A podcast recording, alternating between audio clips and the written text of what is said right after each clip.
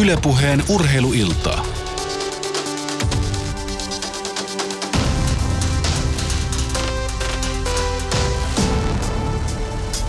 Ja oikein hyvää iltaa. Sen huomaa silloin, kun kesälomat on vietetty, syksy alkaa saada, niin alkaa Twitterissä tulla viestejä liittyen aina NHL-iltaa. Milloin se on, ketä on studiossa, mitä käydään läpi. Viidettä kertaa tässä nyt taidetaan tätä kauden aloitusiltaa vedellä, tai viidettä vuotta oikeastaan. 11 taisi olla kaiken kaikkiaan NHL-iltoja tehtynä tässä Yle puheella, mutta silti ilmeisesti värehti aina pelko persiissä ihmisille, että onko se tulossa vai eikö se ole tulossa. No nyt alkaa olla aika vastata noihin kysymyksiin. Kun keskiviikko torstain välisenä yönä NHL taas starttaa, on jälleen aika likilegendaarisen Yle Puheen NHL-illan. Kaikki mitä kaudesta tulee tietää, se tulee tässä. Mun nimi on Jere Pehkonen ja lisäksi tuttu kööri tässä ympärillä. Antti Mäkinen Viasatilta, Tuomas Nyholm Urheilulehdestä ja Samilainen Yle Urheilusta. Hyvää iltaa kaikille. Hyvää iltaa, hyvää iltaa. Moro. Moi.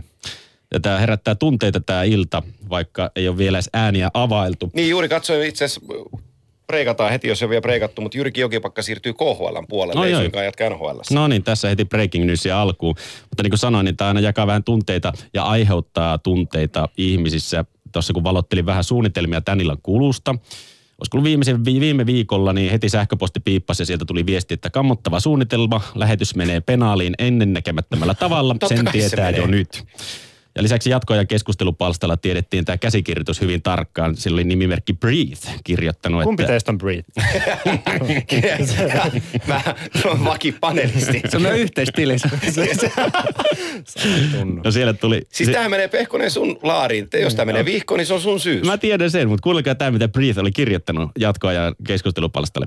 Tulee varmaan perinteinen setti, elikkäs. Jauhetaan paskaa ensimmäiset 30 minuuttia kaikesta turhasta. Sitten siirrytään lännen konferenssiin, jossa juututaan jo ensimmäiseen joukkueeseen. Sitten huomataan, että puolet ajasta on jo mennyt ja ensimmäisen, ensimmäinen divisiona on kesken.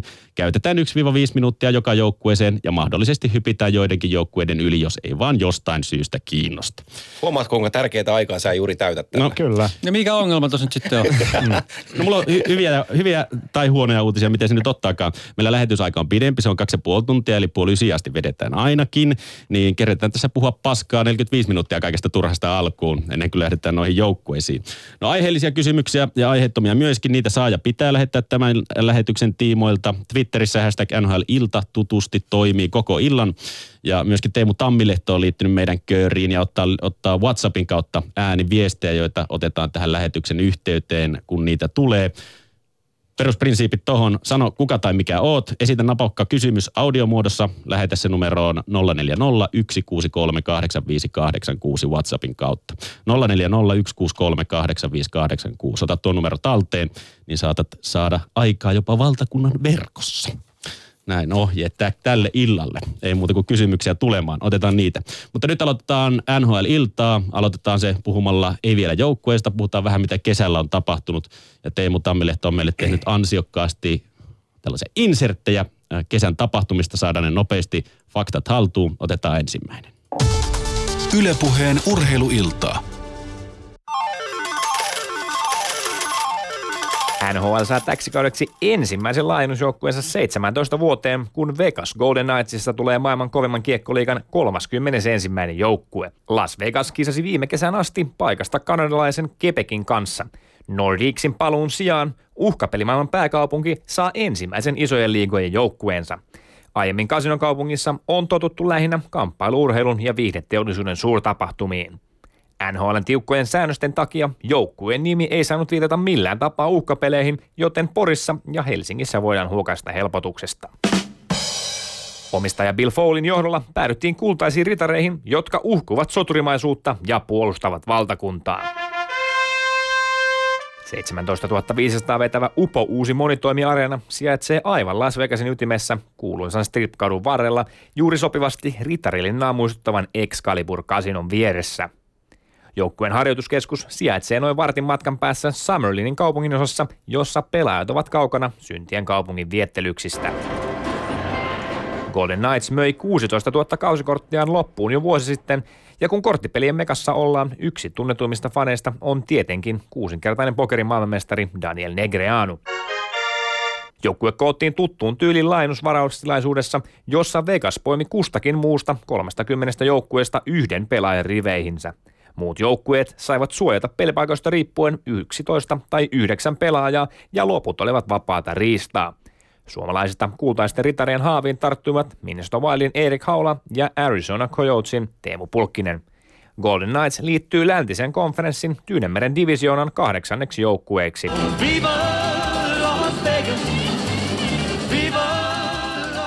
Ai että mitä äänitaidetta. Kiitoksia Teemu Tammilehto tästä. Eli siis laajennusdrafti kesän iso juttu, joka muokkaa tälle kautta NHL hyvin paljon. Yksi uusi joukkue siellä.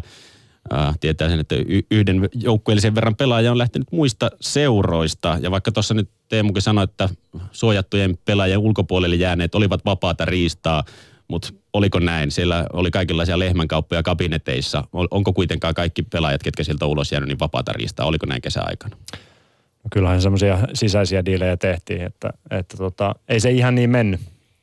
Eikä se salaisuus varmasti kellekään ole, että, että erilaisilla mm, tavoilla joukkueiden GM saivat sovittua Las Vegasin kanssa, että kun et koske tähän pelaajaan, niin kenties tulevaisuudessa pystymme tekemään tätä kautta teille hyvää. Tuomaksella ei ollut lisättävää.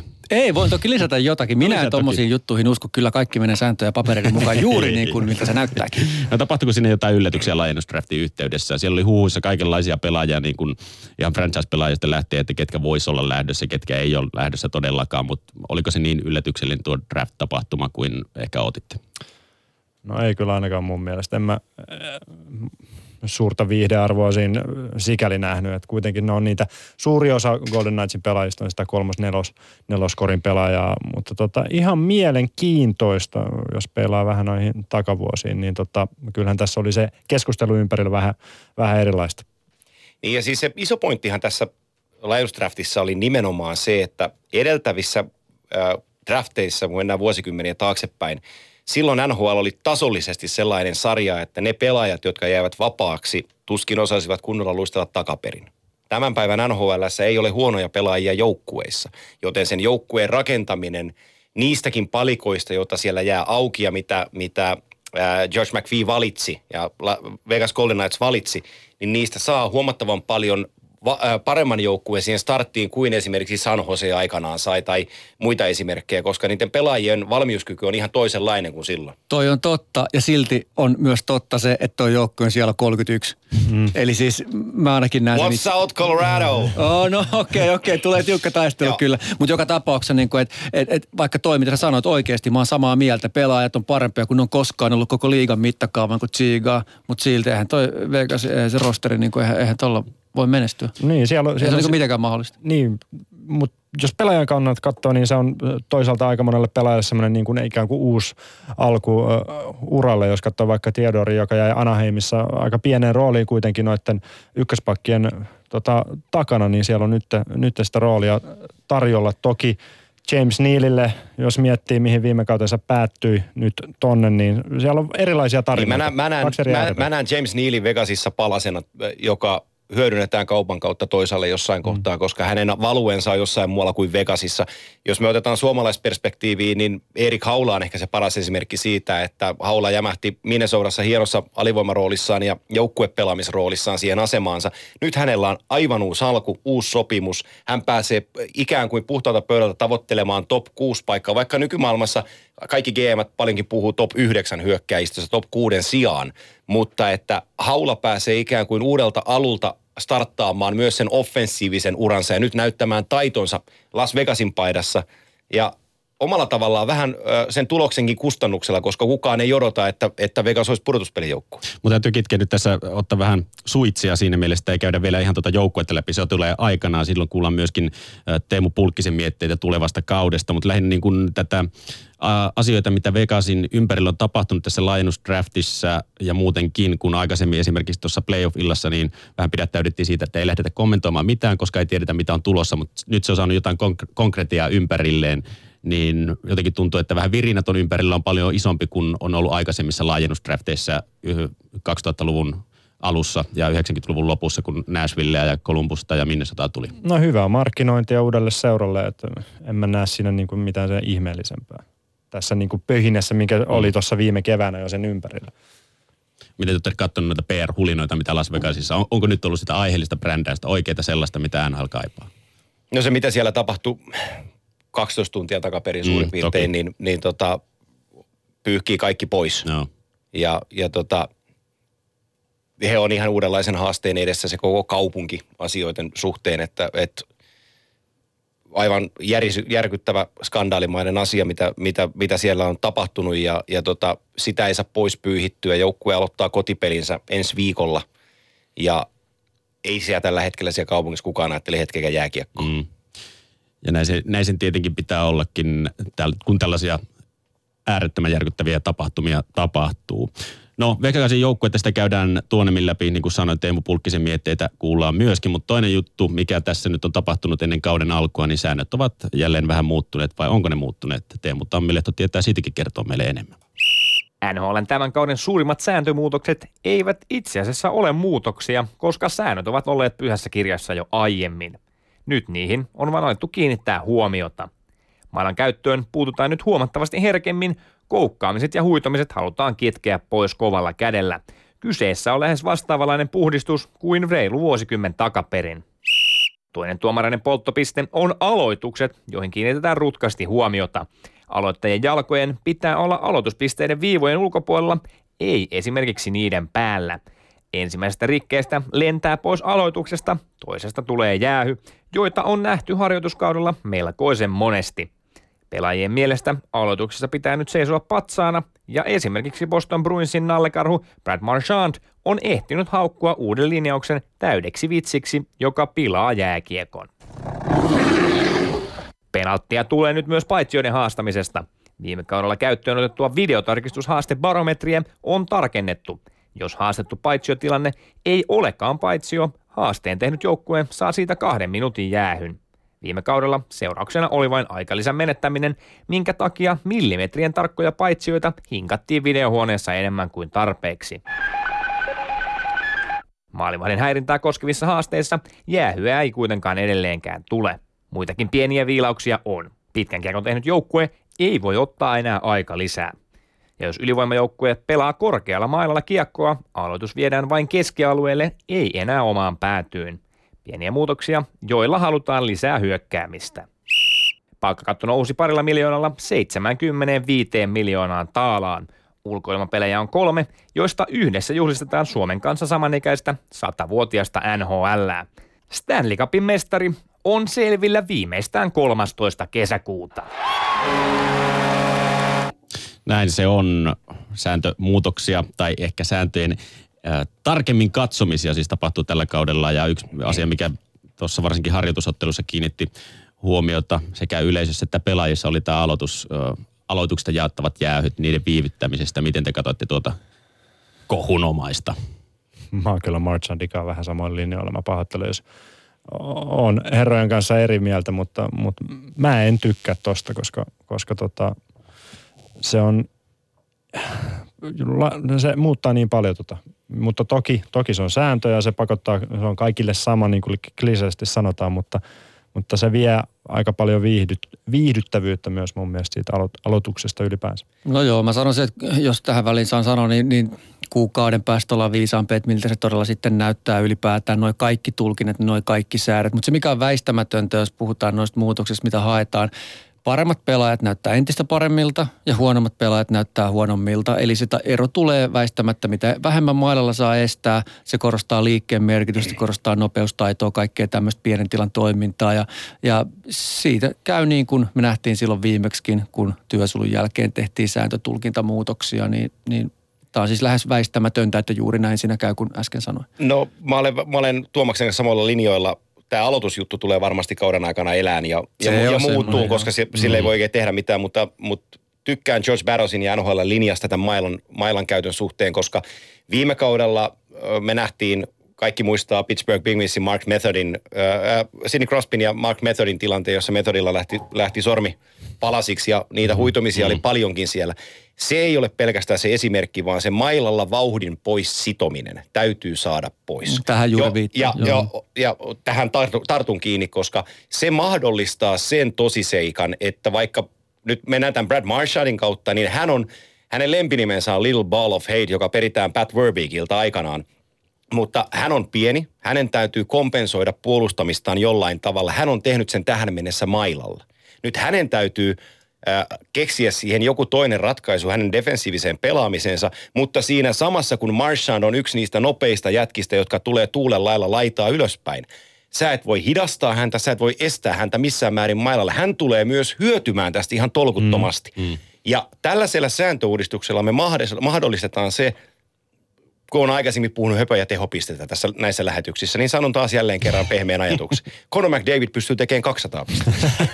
joo, joo, mä saan 168 on mun veikkaus, mutta siis jos mietitään, yleensä täällä on ollut aina tapana, niin kuin silloin kun itse ollut mukana, niin myös käydä läpi sitä, että mihin NHL menossa ja mihin mm. se pelin ja sen sarjan evoluutio etenee, niin tämä jälleen tukee sitä niin hullulta kuin se kuulostaakin. Nopeus tulee nouseen entistä enemmän keskiöön, se on nuorten miesten liiga entistä voimallisemmin ja sitten mikä tulee tämmöiseen taktiseen ulottuvuuteen. Tätä ei NHL niin paljon mietitä kuin Suomessa ylipäätään, mutta keskialueen merkitys tulee todennäköisesti muuttumaan entistä enemmän vain alueeksi, jonka yli mennään. Nyt pääsee jalalla sen alueen yli varmaan paremmin Kyllä. kuin aikaisemmin, mutta ollaan jo omassa kummassa hyökkäystä ja puolustuspäässä näkökulmasta riippuen ja siellä sitten veivataan ja sitten tullaan tuulen nopeasti toiseen päähän ja tuulen nopeasti toiseen päähän. Mm. Eli coast to coast. Oli hauska lukea kesällä noita NHL-pelaajien kesäharjoittelutarinoita ja tämmöinen äh, Joe Quinn, joka on tehnyt pitkää töitä tuolla pelaajakehityspuolella, on luonut tämmöisen Powerage Pro menetelmän, missä keskitytään siihen, että miten pidetään kiekkoa liikkeessä, miten vaihdetaan mahdollisimman nopeasti suuntaa kiekon kanssa liikkeessä.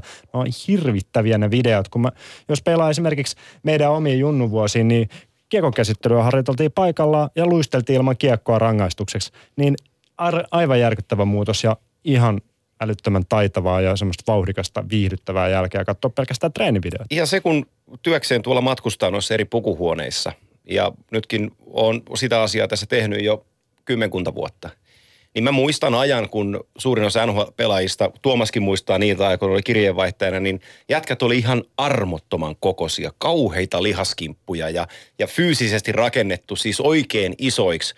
Ja nyt kun tässä viimeiset parit finaalit on käynyt lävitse katsomassa, niin ne jätkät muistuttaa ajokoiria. Tämä on, mm. ihan, tämä on ihan totta. Ja siis mehän muistaakseni vartalodynamiikka. Joo, joo, joo. Sana on joskus kyllä. mun kasvoihin myös täällä hierottu, mutta pointti on siis ja se, että... jousesta kyllä, ei, tähän suuntaan se juuri kyllä, menee. Se joo, näkyy joo. entistä enemmän ja se on väistämätöntä, että tuommoinen suunnanmuutos pelaaminen, millainen kuorma siinä tulee lihakseen ja miten raskassa voit olla siinä pelissä, pelimäärässä, siinä rasituksessa, mikä sulla tulee koko kauden jatkumossa. Jo pelkästään se ajaa sua kestävyysominaisuuksien pariin vähän enemmän. Ja mä otan, joo, ja mä otan tähän vielä esimerkin, kun Henrik Haapala teki sopimuksen Panthersin kanssa, niin Suomessa paljon puhuttiin ja kirjoitettiin Haapalan mahdollisuuksista NHL, ja se jos tuli sen jäl- äh, sen, jos sanan jälkeen tuli se, että jos hänen kokonsa sallii, mm. tai onko hän liian mm. pieni. Mm. Ihan väärä ei, lähtökohta. Ei Henrik Haapala ole lainkaan liian pieni. Hän on ihan samaa kokoa kuin Jay Genselit ja kumppanit. Hän on vielä voimakkaampi kuin Genselit ja kumppanit. Ei se ole mitään tekemistä koon kanssa enää.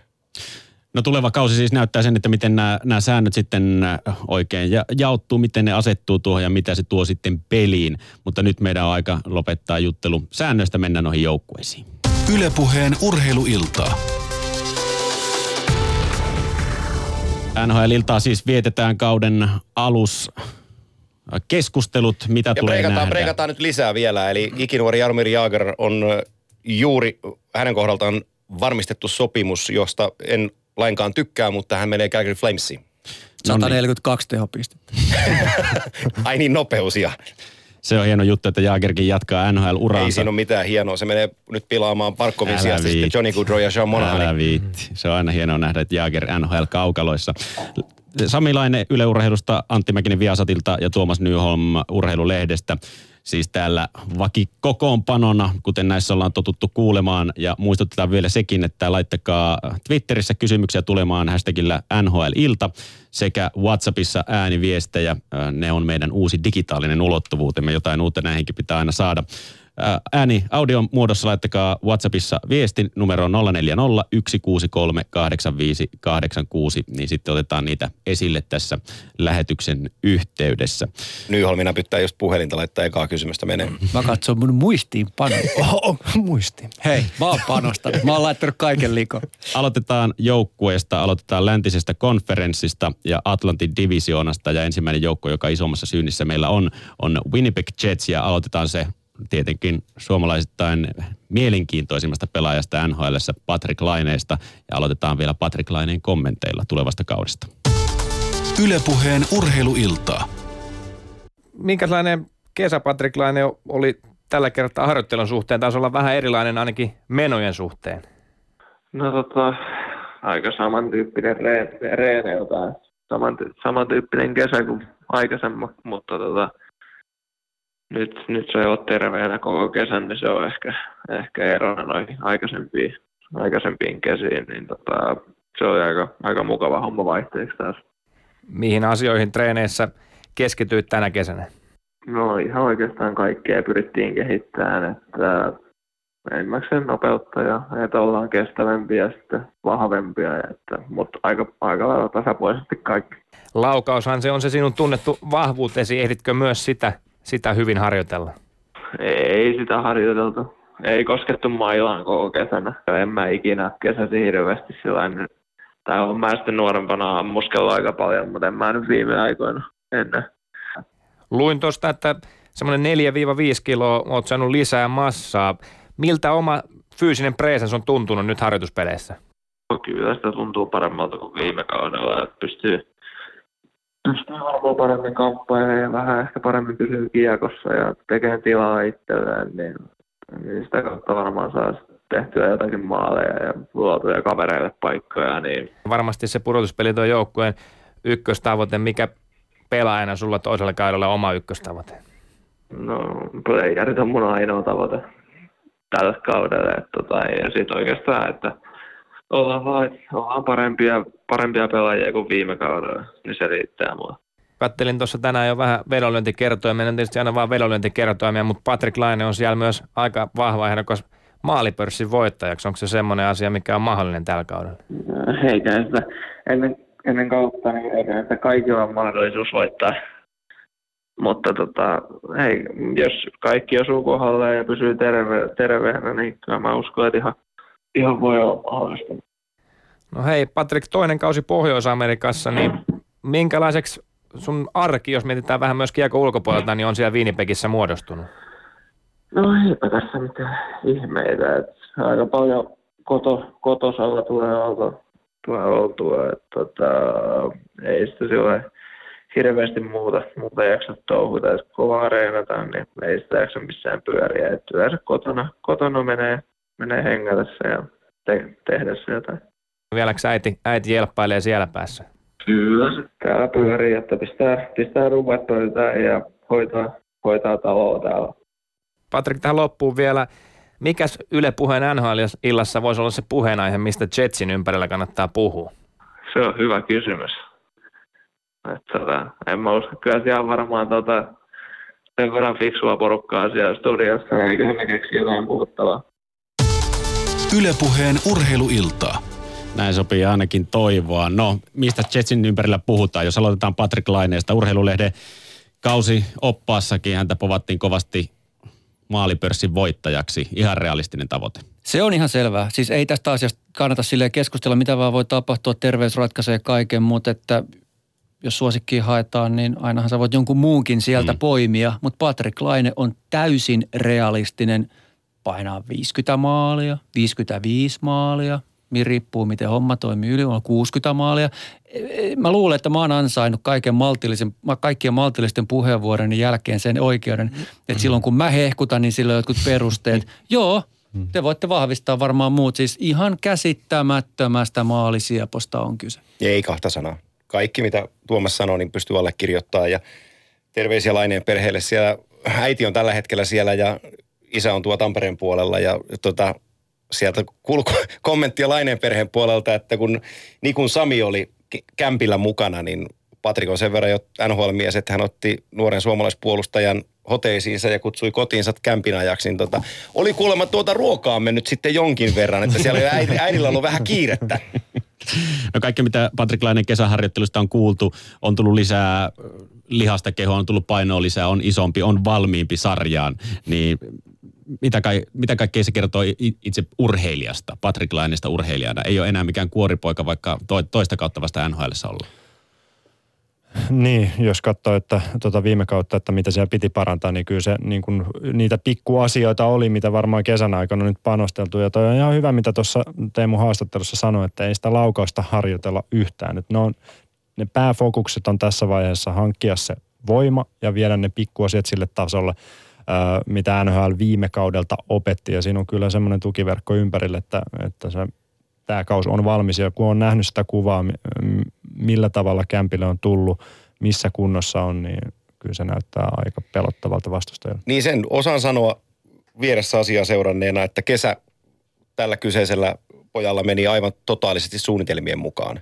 Ja kun hänen ainoa tavoitteensa on tulla vieläkin paremmaksi pelaajaksi, ja siinä ei ole mitään häiriötekijää, niin odotusarvot globaalissa jääkiekkomaailmassa Patrick Laineelle on isot, mutta mä uskallan sanoa, että ne on, hänellä ne on vielä henkilökohtaisesti isommat, koska hän tietää pystyvänsä parempaan.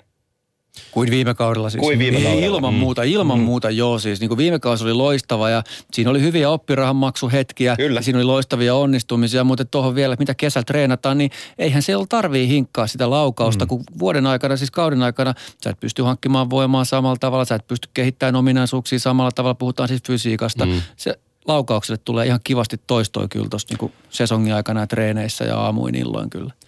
Mutta jos me puhutaan tästä joukkueesta, Joo, no siihen, siihen mä olin tulossakin. Joo, tässä joukkueessa on pari muutakin tekijää kuin Patrick Laine. Mm.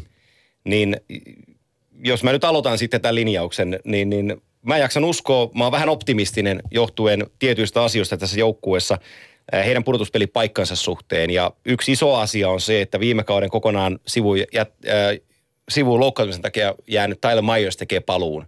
Hänen merkityksensä tuossa puolustuksessa on, on jättimäinen. Ja niitä muita tärkeitä asioita siellä on, niin Matthew Perron, Brian Lillin pienikokoisten hyökkäjä, jotka on offensiivisesti taitavia, mutta fiksuja pelaajia, niin heillä ei ole oikein ole ehjiä kausia takana ja heidän täytyy pysyä kasassa. Ja sitten mä lisään siihen vielä tuolta puolustuspäästä pari asiaa, mitkä sen pudotuspelipaikan ratkaisee isoimmiten. Eli se on Filistä tullut maalivahti Steve Mason. Mä oon jaksanut pumppailla hänen renkaitaan filiaikakaudella. Mä jaksan pumppailla niitä vieläkin, koska mä oon nähnyt ton jätkän pelaavan tosi korkealla tasolla. Mä tiedän, mihin se kykenee.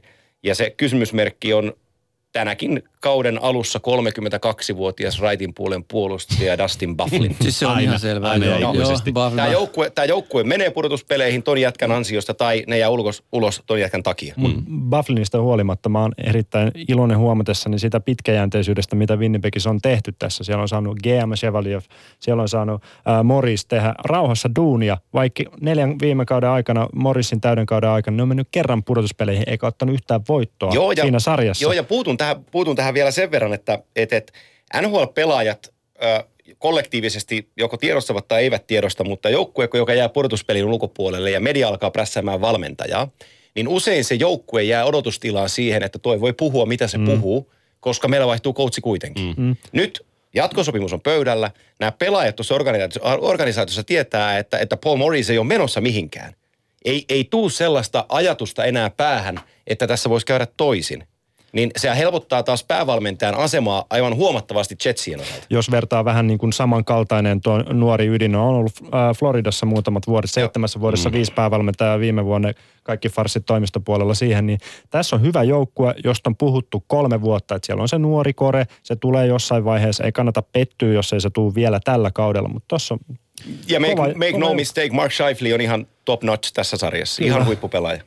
Sitten, Joo, jos saa vielä tuohon nopsaan Joo, heittää täältä syrjästä sen, niin, niin kyllä kuitenkin ne hetket lähestyy, kun tuo Jetsin pitää pystyä ottamaan se askel eteenpäin. Että se on, se on siellä ollut hyvä juttu meneillään nyt jo hetken aikaa. Mm. Ja onhan toisaalta sekin sitten nähty, että jos coachi epäonnistuu, vaikka silloin olisi lappu kourassa, niin muutoksia saattaa tulla. Että kyllä mun mielestä toi jengi pitää nyt suorittaa niin kuin kerta kaikkiaan paremmin kuin viime vuonna, jos ajatellaan runkosarjan Se on, se on just näin, ja ei Morisia suojele se jatkosopimus, jos tämä joukkue ei ole playereissa. Se niin lähtee. sitten, niin, niin juuri. Tuohon mä vähän niin kuin viittasin, että tuohon joku niin oikein tankki alku, niin mm. rupeaa kiristyä. Niin kun puolustuspelaaminen selkeästi on se iso ongelma tuossa joukkueessa, niin miten, sitä, mi- miten siihen puolustuspelaamiseen saa millään tavalla ryhtiä, jos siellä on puolustaja, joka pelaa eniten minuutteja peleissä, Dustin Puffiklin, ja hän pelaa sillä tavalla, kun hän Mikä pelaa. se nimi oli? Dustin Puffiklin. Joo, D- ja Dustin Buffalo. Winnipeg Hyvä ystäväni. Dustin. Bafflin. Niin siis tuohon liittyen siihen, mitä Mäkinen sanoi äsken, että kun sinne palaa Myerskeihin, niin se on vähän sama efekti kuin Columbus hankki ton, tota, tuolta Nashvillestä ja sanoi, että Seth Jonesin. Joo. Ja se oli niinku laakista raikas se peli parani heti. Eli yhdelläkin pelaajalla voi olla hyvä vaikutus. Se ei kaikkea ratkaise, mutta se saattaa tuoda sen askeleen, että edes yksi pari tai puoli tuntia illassa pelaava pari, puolustajapari pelaa niin hyvin, että veskari saa pikkusen enemmän aikaa ja se vähän rauhoittuu se homma, jos saatte kiinni siitä, mitä hän Joo, takaa. kyllä, niin kyllä. sen takia tuommoinen sisääntulo on todella tärkeä asia ja, ja siis yksinkertainen on kaunista. Ja Dimitri Kulikov on 500 ottelu NHL-kokemuksen oma venäläispuolustaja, joka ei nyt ihan parhaissa papereissa liikkunut Sabres No aikakaudeltansa, ihan, joo. Mutta kun hän isketään tässä joukkueessa kolmospakkipariin, se pääsee luutiin sitä perusjuttuaan, niin se on se, mikä Kulikov osaa. Ei. hän oppi sen pänttöös aikakaudellaan ja mä uskon, että hän on niin kuin, hän on vahvistus tähän joukkueeseen kaikesta huolimatta, koska toi heidän syvyytensä puolustuksen viime kaudella kärsi isosti. Muistan, mä kaudella tapasin Paten tuolla, niin, niin, niin se kiros heidän silloista kolmospakkiparia, että kun ei, ne ei saisi edes koskea kiekkoa. Mm. Hashtagillä NHL-ilta voi tähän iltaan laittaa kysymyksiä tulemaan Twitterin kautta ja WhatsAppissa toimivat myöskin ääniviestit. Niitä otetaan myöskin numeroon 040 163 8586. Laittakaa tulemaan ja siinä kannattaa ottaa huomioon se, että laittakaa etupellossa niitä kysymyksiä johonkin tiettyyn joukkueeseen, koska niihin ei sitten palata, kun se joukkue on laitettu pakettiin meidän osaltamme niin noihin kysymyksiin, joten laittakaa niitä jo nyt. Mikä askarruttaa missäkin joukkueessa? Ja tämä ei ole tullut audiomuodossa, tämä tuli tekstimuodossa WhatsAppiin kysymys, että Onko Jacob Truba, eli Win- Winnipeg Jetsin puolustaja, yksi sarjan aliarvostetuimmista puolustajista? Terveisin pohtiva analytikko Antti. No siis mun mielestä, onko se yksi aliarvostetuimmista, mutta sitä kannattaisi kyllä arvostaa. Ihan se on mun mielestä ihan kohtalaisen pätevä kaveri, mutta tota on aina vaikea arvioida, että missä aliarvostettu Suomessa vai siellä. Että et, et, kyllä mun mielestä hänen kykyjen tunnustetaan kuitenkin, tai ainakin minä tunnustan. Mm, se- Niin, Muistaakseni viime syksynä puhuttiin siitä, kun oli nämä vähän palkkaneuvottelut Juu, jäissä, olin tulossa. sopimusneuvottelut jäissä, niin se edellinen kausi ei ollut ihan laadukas, että puhuttiin jopa siitä, että hän itse arvostaa enemmän itseään kuin me, pitäisi. ja nyt me tullaan siihen, että hän missasi kämpin viime vuonna kesken kauden, teki kahden vuoden sopimuksen, siltasopimuksen Winnipegin kanssa, että sillä päästään johonkin. Mm. Nyt me ollaan uuden kauden alla, ja Jacob Truban tämä sopimusvuosi on viimeinen. Ja taas alkaa se sama sopimus neuvottelu ja tilanne, että mikä hänen valuensa on, onko hän tämän organisaation tulevaisuutta, ää, treidataanko hänet, tekeekö hän pitkän jatkosopimuksen, kuinka nämä asiat menee. Hän vuosi takaperin kerkes sanoi jo, että hän haluaa pois täältä, tämä ei ole hänen paikkansa. Nyt hän tuli joukkueeseen takaisin ja teki kahden vuoden lapun. Ja nyt se sama paini alkaa uudestaan. Niin mä en, Truba on 23-vuotias jätkä, niin mä silloin vähän ihmettelin tätä siltasopimusta tämän asian kanssa. Ja, ja nyt se joutuu kuitenkin painiin taas ihan samojen juttujen kanssa. Niin ja varsinkin kun tämän kahden vuoden diili eka vuosi oli aika rikkonainen. Oli. Ei, ei ollut ihan, ihan, ihan täydessä kunnossa koko kautta, mutta silti oli kyllä ihan kärkipakkeja tehopisteiden muodossa. Siirrytään eteenpäin äh, keskisessä divisioonassa. Otetaan Dallas Stars seuraavaksi syyniin lauseella Hitchcockin linnut is back in business.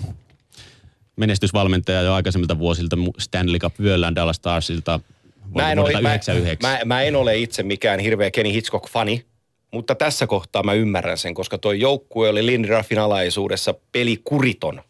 Ja Kenny Hitchcockin alla joukkue ei ole koskaan pelikuriton. Se parantaa jo automaattisesti Hitchcockin ää, tapa valmentaa, olla keskustelematta pelaajien kanssa, vain murahtaa ne asiat, mitä hän haluaa nähdä, ja jollei hän näe niitä, niin, niin sitten ei käy pelaajalle hyvä. Ja se tulee auttaa Dallas Starsia enemmän kuin yksikään hankittu pelaaja. Ja samaan aikaan mun mielestä toi on kova joukkue. On, mun mielestä toi on. joukkue on ilman muuta semmoinen, joka taistelee niistä kärkisijoituksista. Ja, Ja niin on pitänyt aikaisempinakin vuosina. on, Mutta on, nyt kyllä, on on, eroja. kyllä, on kyllä. Mm. Tämä on, harvoin on Hofrenin Sami meidän kirjeenvaihtajan kanssa eri mieltä, mutta hän laittoi sen liitteensä sijoille kolme, neljä. Mä, mä tarjoisin kyllä siis pykälää ylemmäksi vielä jopa, mutta että toki me ollaan tämän jengin osalta paljon viisaampi. Mutta, mutta siihen on perusteet, enkä mä mene Ben Bishopiin, koska mm. maalivahtiin mä en tartu sen enempää. Bishop kun Lehtonen pystyy hoitaa virkansa, mä en olisi yllättynyt vaikka, että Kari Lehtonen pelaisi enemmän pelejä kuin Ben Bishop. Mm. Mutta kun me tullaan näihin uusiin hankintoihin, Alex Radulov ja hänen työmoraalinsa. Älkää välittäkö tehopisteistä. Se työmoraali, jonka hän tuo mukaansa, mukanaan Montrealista, on ihan omiaan tälle joukkueelle, koska ykkösketjun laitahyökkäjä, kun tekee kaiken, syö kiekkoa, ratkaisee pelejä, pelaa joukkueelle, niin siellä ei kukaan nosta selkää alemmissa kentissä. Ja toinen enemmän kuin tärkeä hankinta on Vegasin kautta Dallasiin päätynyt puolustaja Mark Method, joka on puolestaan pelannut Erik Carlsonin pakkiparina. Ja hän pystyy tuomaan tähän nuoreen puolustukseen sitä itsevarmuutta ja kovuutta ja oppia ää, Jon Klimbereille ja sitten kun Honka kutsutaan takaisin ylösin mm. Hongalle ja muille jätkille luomaan se statusta, niin nämä on niitä tärkeitä asioita. Mielestäni tulkitset joukkuetta erittäin oikein ja laadukkaasti. Vei mun muistiinpanot. Mulle, ei, mutta jos, mulle ei, mulle ei muistiinpanoja tänäkään lisää tuohon, lisää tuohon Hansalin keskikaistalle. Joo. No. Ja sitten jos rupeaa monsteriketju viljelee tonne ykköset, laittaa Siiginin ja Benni ja Radulovin siihen, niin siinä on ihan hirveä mukava hyökkäys. Siis mulla, se on ihan hirveä. On, ihan hirveä siis mulla on, mulla on yksi sellainen kysymysmerkki, joka kohdistuu Jason Spetsaan, koska Spetsan mm. liike on ollut vähän alaspäin. Ja kun hänet laitetaan kakkoskenttään, niin tässä joukkueessa mm, on ihan laadukkaita niin kuin kakkosketjun laita hyökkääjiä, mutta onko Radek Faksa riittävän hyvä siihen, kuinka Spetsa pystyy tekemään peliä.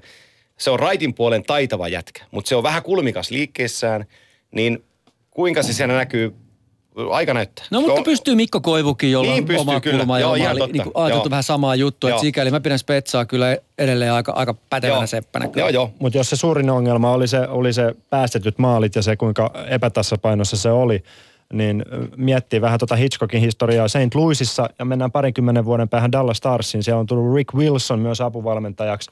Ää, voitti yhdessä silloin Stanley Cupin ää, 99. Stu Barnes on kolmas ja siinä on ihan hyvä valmennusnippu niin kuin niin viemään yhteen sitä, sitä että mi, mitä kautta sitä lähdetään rakentamaan takaisin vähän tiiviimmäksi. Toki kalusto on ollut vähän erilainen niin Bluesissa Hitchcockilla. Mm, ja Muumipapalla oli St. Louisissa yksi Tarasenko, tässä on kolme mm, Tarasenkoa. Mm. Niin, mutta onko tämä, onko tämä Mate puolustusmateriaali sellainen, mikä viime kaudella nähtiin Dallasin puolustus, niin se oli ihan kammottavaa. Mutta onko se, tämä materiaali semmoista, että Ken Hitchcock se, pystyy tekemään semmoisia temppuja, että tästä muovataan hyvä puolustus? Ö, Mä en näe, että se oli puolustajista yksilöinä ehkäkin, vaan enemmän kuin niinku sit.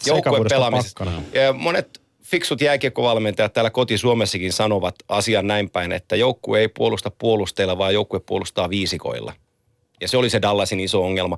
Sitten monessa, totta kai pohjoisamerikkalaiset kiekkotoimittajat, kun katsoo, että kaksi suomalaismaalivahtia ja heidän taakseen isketään kiekkoja, niin heistä tehdään syyllisiä. Mm. He oli vaan niin kuin totaalisia sijaiskärsijöitä viime kaudella. Että jos Dallasin pelejä ihmiset katsoitte, niin joku Kari Lehtosenkin normipeli on se, että se ottaa seitsemän gamesaveria kiinni ja silti tehdään neljä. Niin yritä siinä olla sitten huippumaalivahti. Ja se, mikä vaikuttaa myös tuohon puolustamiseen ja viisikkopuolustamiseen, niin aikaisemminhan Pohjois-Amerikassa semmoinen seisova laituri, joka pitää pakkia, niin sitähän ei ylipäätään nähty enää vähän aikaan. Ja muutosten kautta se tulee lisääntyyn entisestään, että niiden tarvii antaa se tuki siihen alemmaksi ja niin romahtaa siihen lähemmäksi maalia, suojella. Ja se pyrähtää parveksi, tiiviiksi parveksi ja sitten taas vetäytyä lähemmäksi viivoja pitää näin. kun peli menee silleen semmoisessa pulssissa, se menee aina tietyssä kohdassa, se tiivistyy, sitten se leviää koko hyökkäysalueelle. Sitten taas tiivistyy johonkin tiettyyn kohtaan, se leviää. Semmoinen sykäyksittäinen liike, niin siinä laitahyökkääjän rooli nousee tosi paljon suuremmaksi kuin mitä se on ollut vaikka lonkalta kuusi vuotta sitten, ja tämä trendi tulee jatkuu varmaan tulevina vuosina. Tässä mielessä toi, mitä Kyllä, mäkin sanoin niin viisikkopuolustamisesta, niin se merkitys kasvaa, että se venää silleen niin kuin pakki, pakki, sentteri ja laidat sitten siellä Kyllä. Mutta se ihmetyttää, että miten, no mekin, me puhuttiin viime kauden lopussakin, puhuttiin siitä tästä nimenomaan, että Niemi, Lehtonen kaksikko, niin oli sijaiskärsijöitä sille huonolle viisikkopuolustamiselle. Joo. Niin miten ei kuitenkin Dallas Starsin organisaatiossa nähdä tätä samaa asiaa niin, vaan sinne pitää hommata Ben Bishop taas, joka sitten vie vähän niin kuin no se on, se on, Lehtoselta sitä No se on, pakote, se, on pako, se on pakotettu muutos sen jälkeen. He viime kauden, toissa kauden jälkeen he antoivat paperit, puhtaat paperit Lehtoselle ja, ja Niemelle ja sanoi, että he luottaa tähän kaksikkoon, mutta he ei voi kahta vuotta sitä tehdä, koska niitä prässättiin niin paljon siitä maalivahti kaksikosta, että he olivat pakotettu tekemään muutos. Ei mm. ollut mitään muuta vaihtoehtoa. Niin ja sitten jos homma ei toimi, niin pitää ylipäätään testaa kyllä, jotain kyllä, muuta. Joo, että joo, tulee tämäkin puoli. Joo. Mutta että Lehtonen, tämä oli Mäkisen teesi, että Lehtonen pelaa enemmän pelejä kuin Bishop. En mä, yllät, mä en yllättyisi. Joo. No kyllä se kova työ, jos meinaa ottaa, niin kyllä se kova työ tulee olemaan, mutta ei se mitenkään ole poissuljettu.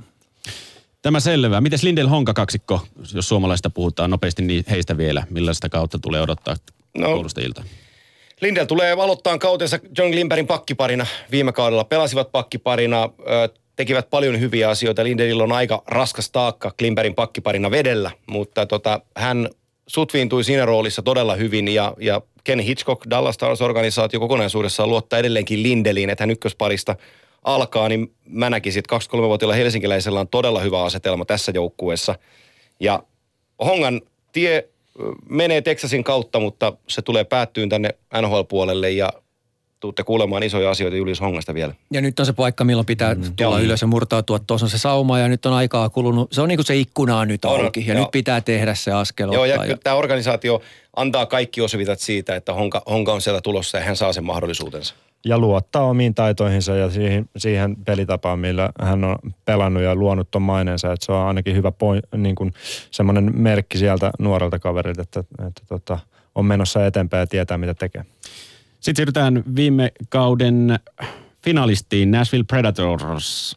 Siinä malli esimerkki vaikkapa nyt liikaan tulleelle Las Vegasille. Vajaa 20 vuotta liigassa ja finaaleissa. Sä oot aina niin optimistinen. Niin, mutta kuitenkin vaikka finaaleihin pääsi hieno kausi kaikkinensa, mutta kuitenkin se mestaruus jäi sittenkin kauaksi. Se ei se niin. loukkaantumisesta kauaksi. No Joo, no toi on mielenkiintoista, kun sanoit, että se ei kuitenkin sitä aika mm. kauas, koska mä mietin, että kun mä tänne tuun, että mitä mä niinku kaivan viime kaudesta, niin, niin se olisi toi, että ilman senttereitä finaaleissa huikea suoritus mm. ja sitten ei mestaruus ei ollut niin kuin lähelläkään. Mm. Mitä se olisi ollut, jos se olisi ollut vähän häijempää keskikalustoa?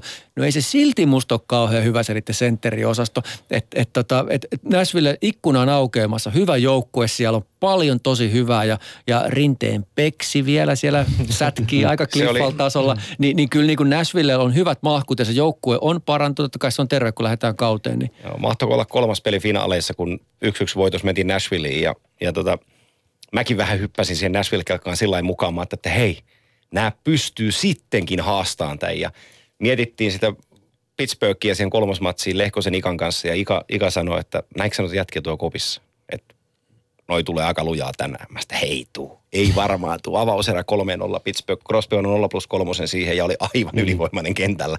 Mä että näin se vaan meni, että, että silloin ne on niin kovia jätkiä sitten niissä paikoissa, että Mutta toi Nashville oli mielenkiintoinen joukkue viime kaudella ja varmaan pystyy mukautumaan tänäkin vuonna. Siis pystyvät pelaamaan pihvikiekkoa, Anaheimia vastaan, vauhtikiekkoa, toista vastustajaa vastaan ja sitten ei vaan niin kuin lopuksi vastuksesta tuli niin kova, että oli ihan sama mitä kiekkoa pelaa. Mutta muuntautumiskykyinen jengi kuitenkin, joka pystyi lukemaan, tietysti kokenut coachia siinä Laville, että ihan loistava jätkä, niin, niin tota, siinä mielessä on tosi kiinnostava tarina tämä Nashville. Ja siis syvy, syvyyttä tuli koko ajan. Jos Kyllä. joku tippu veke, sieltä tuli Colton Sissons, jo- joku toinen tippu veke, niin Pontus Oberi tuli ja niin kuin täytti sen muotin ihan muita mukisematta. Jep. Oli niin kuin todella mukava katsoa. Viimeinen joukkue kuitenkin, oliko se 16, kun lähti, lähti pudotuspeleihin ja tota, sieltä sitten kampes finaaleihin. Hieno tarina ja nyt tosiaan vahvistuksia, jos katsoo, niin sitä kokemusta on ehkä haettu Bonino, Hartnell, Jemelin Joo. ja sitä kautta ehkä jotain uutta sinne. No Jemelin, Jemelin on hyvä tuohon puolustukseen. Moni useampi ihminen kysyi, saneli Twitterissä itselleni, että sano hokigm-ohjeita. En mä nyt sano hokigm-ohjeita kuin yhden. Jos drafti on vielä tekemättä, niin painakaa Kevin Fialan nimi mieleen. Se on hyvä haku, mutta siis toi, toihan on siis toi Nashvillen puolustus, se on, Se on törkeä. se on hirmuisen hyvä, sanotaanko se on näin. Joo. Ihan hirveä. Se on ihan, ihan hirveä. Joo, joo. No sieltä kuitenkin Ryan Ellis on pois pitkään. Polvileikkaus oli nyt kesällä Joo, ja toi- tulee vasta, vasta vuoden vaihteen jälkeen. Ja, se saa, ja, ja, se saattaa olla Nashvillelle ihan Niin. ok Niin se asia. kestää sen, niin, niin hullulta kuin se kuulostaakin, että se kestää sen. vaikuttavaa. No sitten loput tästä keskisestä divisioonasta aloitetaan Chicago Blackhawksilla. Minkälainen kausi heille on tulossa? Musta iso kysymysmerkki. Se rupeaa, no pohjaketjut rupeaa vähän materiaalin loppuun. Että on niin pitkä ollut niin huipulla ja niin hyvää joukko, että se on pystynyt lyömään kerta toisensa jälkeen muutostenkin niin kuin kautta jalkeille. Nyt saattaa olla semmoinen tilanne, että, että pitää vähän aikaa nähdä, miten ne pelaa, ennen kuin uskaltaa sanoa mitään sen va- varmempaa. Joo, se on kysymysmerkki. Omissa papereissani Marian Hossan menettäminen koko kaudeksi sairastuvalle ja Niklas Jalmanssonin lähtö Arizonaan. Puhumatta sittenkään muista lähtiöistä, mutta todetaan vain, että Johnny Oduya ja Brian Campbell on, on, on muualla. Markus Kruger lähti sieltä alemmista ketjusta pois, niin noi menetykset on niin järkyttäviä. Ja aika usein, kun puhutaan tulokaspelaajista ja nuorista jätkistä, että, että tältä ja tältä toivotaan hyvää kautta, niin Tossa on kuitenkin äh, Hinostrousat ja De Brinkatit ja kumppanit. Tuolla, on, tuolla on kolme neljä jätkää, kenen täytyisi onnistua ihan täydellisesti, että tuolla joukkueella olisi vielä saumaa. Jos Kyllä, kyllä. puhuttiin Nashvillen top 4 äh, puolustajista, niin äh, Chicagolla oli aikoinaan lyödä kuusi kovaa puolustajaa tuohon kerta toisensa jälkeen. Sieltä saattoi yksi putoakin pois ja tulla seuraava kuudes puolustaja sinne ja se olisi ollut yhtä kova. Nyt siellä on vaan Kiitti ja Seabrookki tuosta kuusikosta jäljellä. Ja Seabrookilla tulee tämän uuden Niin. mailasääntö kanssa tulee paljon vaikeuksia. se on muuten Joo. ihan totta, joo. Se, se Jalmarssonin menetys, se, on- se on valtava. Se on ehkä sellainen, jo, kun aina puhutaan tuosta jengistä, niin ne tietyt tähdet nousee sieltä esiin. Ja Jalmarsson on semmoinen kaveri, josta olisi ehkä voinut puhua joskus vähän enemmänkin Kyllä. meidän. Otetaan Twitteristä kysymys Jussi Halisivalta, että palaako Tavesin tehot äh, Brandon Saadin paluun myötä ja kumpi tässä Saad Panarin kaupassa voitti Chicago vai Columbus? No mulle Panarin on niin kova pelimies, että mä sanon, että Jarmo ja, Jarmo ja Columbus voitti sen, mutta, saa, mutta siinä kysyjän ihan oikeassa, että Jonathan Davisin elämä helpottuu huomattavan paljon, kun Brandon Saar tulee hänen laidalleen pelaa. Joo, ja tuossa tullaan myös siihen, että mitä Columbus tarvitsi. Kyllä, tarvitsi. Panarin kaltaisen ykkösherran. Joo, heillä on duunareita siellä ihan riittävästi. Ja, hyviä onkin, On. mutta että nyt tuommoinen niin stara-osasto on pikkusen niin kuin, sitä se kaipasi. Se oli hyvä diili kekäläiset, no. joka by the way, eikä vedetä yhtään niin kuin sinivalkoisesti kotiin päin, on tehnyt erittäin hyvää työtä Kolumbuksessa. Hei. Kyllä. Joo, ja Panarista puhutaan varmaan myöhemmin lisää. Kyllä Mutta, vaan. mutta se perussääntö... kuitenkin pari- No sanon silti, koska se perussääntö GMillä on se, että jos sulla on ikkuna auki ää, franchise-tason pelaajaa, niin sun täytyy ottaa se. Kyllä. Otetaan sitten Colorado Avalanche. Tämä on mielenkiintoinen siis... Äh, olisiko- Millä tavoin? No siis ei tänä, tällä kaudella, vaan se, että Joukkue kaksi, mie- kaksi, kolme vuotta sitten niin puhuttiin siitä, että on tulossa isoa, isolla v- v- tota, vaihteella muutaman vuoden päästä, mutta sitten muutama vuosi eteenpäin, niin yksi ehkä tylsin joukkue. Joukkueen mielenkiintoisin pointti on se, että se joukkueen maali, maalivahtivalmentajana Jussi, Jussi. Parkkila. Ja hän on tehnyt Semjo Varlamovin kanssa vuosia töitä ja nyt Varli sai halunsa lävitse ja Parkkila palkattiin tuohon joukkueeseen, niin Semjon Varlamov tulee olemaan parempi maalivahti kuin okay. mitä hän on ollut Colorado-aikakaudellaan, mutta onhan toi nyt ihan No säälittävä ei toi riitä joukkue. muuten kyllä mitenkään. Ei, siis se on Rantasen Mikolle hyvä asia. Hän pääsee pelaamaan illasta toiseen ykköskentässä ja saa laatujätkiä rinnalleen, mutta se taso, jos pu- jossain joukkueessa se puutoo sitten isosti, niin mm. tässä se niinku tulee ihan lattiaan. Siis toi kokonaisuus Coloradossa näyttää just niin pahalta, että tekisi mieli nostaa semmoisena haisteluyllä-tyksenä tuolta, että koska voi saa, niin kuin, siis, Niin, Semmi, meillä on kuitenkin uudet lonkat, että sieltä saattaa niinku olla Joo. nolla peliä ilta. Mutta ei, ei, ei tossa niinku oikein ole. Ei, ei vaan hirveän, että okei, miten tuommoinen joukko olisi sitten siellä pudotuspelitaistelussa? Matt Miten, mitä pitäisi niin. Duchesnea pitää on myyty kohta paljonko puolitoista vuotta. pisteitä? Niin, että siis kaikki tämmöisiä. Ja siellä taustalla on ihan kauhea määrä säätöä ja, ja se ei niinku millään tavalla hyvästi tikisi toi organisaatio. Ja se, mikä yllättää on se, että kun puhutaan kuitenkin Joe Sackikista, Mm. Joo. Kyllä. että en, olisi, en olisi oikeasti uskonut, Joo. että tämmöinen ralli on päällä. yksilöitä, yksilöitä. Joo, no miten Joe Sakicilla, että kuitenkin organisaation legenda, niin kauanko jaksetaan katsoa Coloradossa hänen toimiaan GM-nä, että milloin, No siellä on rinnalla vaihtunut ollut. aika paljon äijä, siellä oli Adam Foottia välissä ja, ja tota, onko tekosyitä enemmän? en, mä siis, kun ei tiedä riittävän hyvin, niin ei osaa mm. sanoa. Mm. Mutta tota, ei tämä nyt missään määrin näytä hyvältä tämä joukkue tällä hetkellä, että et, Kaasö, Kaasödäpäri ottaa 5 miljoonaa ja hyvä kun mahtuu pelaa. Joo.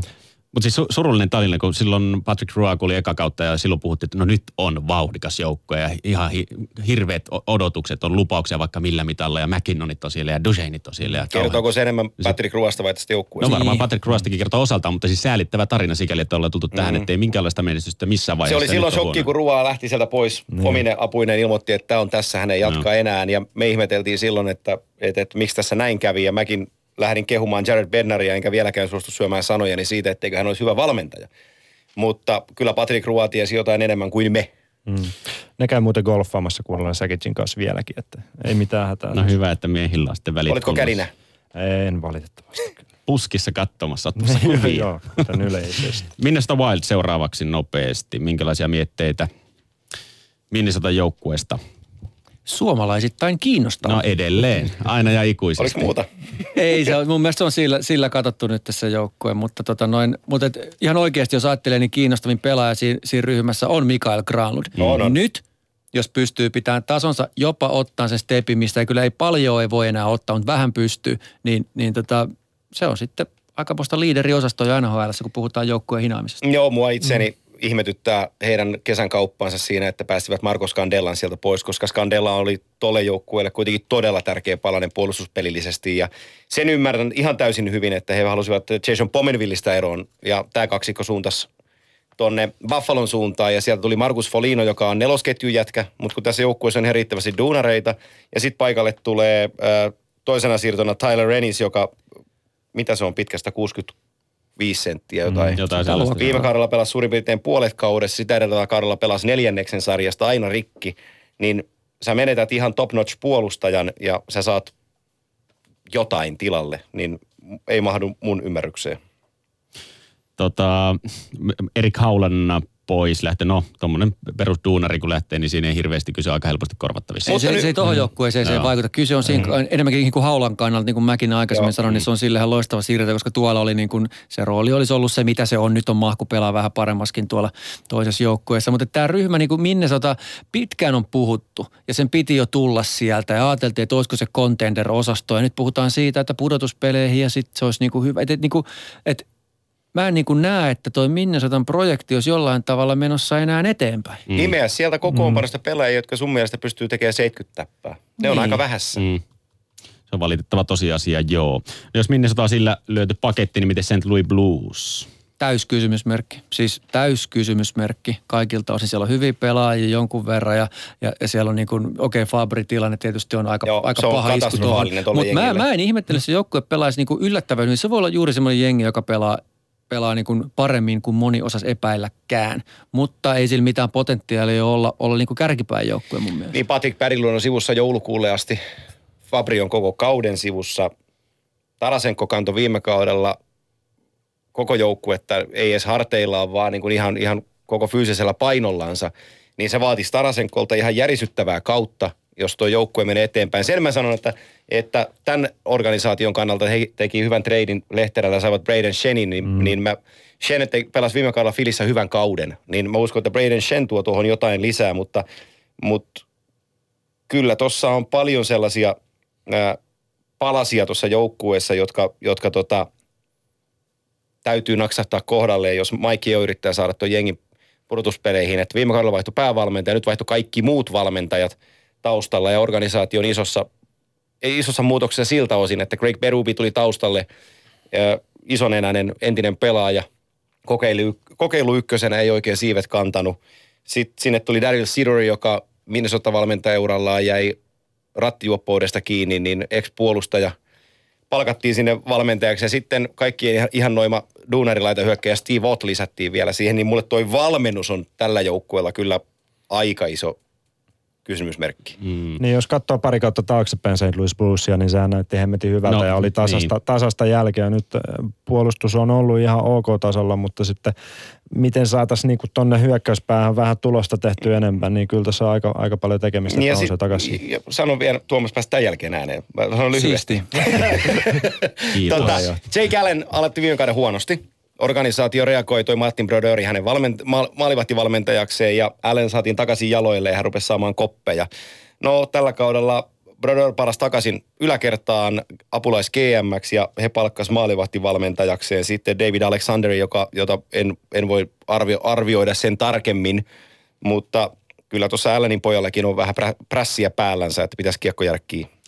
Näin se on. Näin. Älä, älä, älä, Ai niin, Tuomaksella. Mä olisin vaan sanonut No sanon nyt tämän mitä, kerran. Siihen, mitä Sami sanoi tuossa, että joo, että pari vuotta sitten tämä joukkue oli semmoinen, josta puhuttiin, että tappeleeko mestaruuksista mm. ja nouseeko siihen missään tapauksessa. Tämä ei ole siihen kykeneväinen joukkue mun mielestä. Mutta jotenkin mä niinku ajattelin, että olisi parempi kuin moni arvaakaan nyt, että tämä pudotuspeli, kyllä tuolla materiaali pitää top neljä pakit. Mun mielestä on ihan ok, että mä pystyn luettelemaan todella monta huonompaakin jengiä mun Kyllä, mielestä. NHLstä. Niin kuin, Se on totta. Keskeinen divisioona on täten laitettu pakettiin. Ylepuheen urheiluiltaa. Ja siirrytään seuraavaan divisioonaan läntisessä konferenssissa. Täällä siis Samilainen yleurheilusta, Antti Mäkinen Viasatilta ja Tuomas Nyholm urheilulehdestä. NHL-iltaa vietetään. Hashtag NHL-ilta toimii Twitterissä ja ö, myös WhatsApp-ääniviestejä studioon otetaan. Ensimmäinen, se kuullaan kohta. Numero 040 163 8586 on numero, jonne noita ääniviestejä voi lähettää. Ja nyt kun otetaan ö, Tyynemeren divisioonasta otetaan ensimmäisenä joukkueena Edmonton, niin se aloitetaan nyt sitten yleisökysymyksellä. Ylepuheen urheiluiltaa.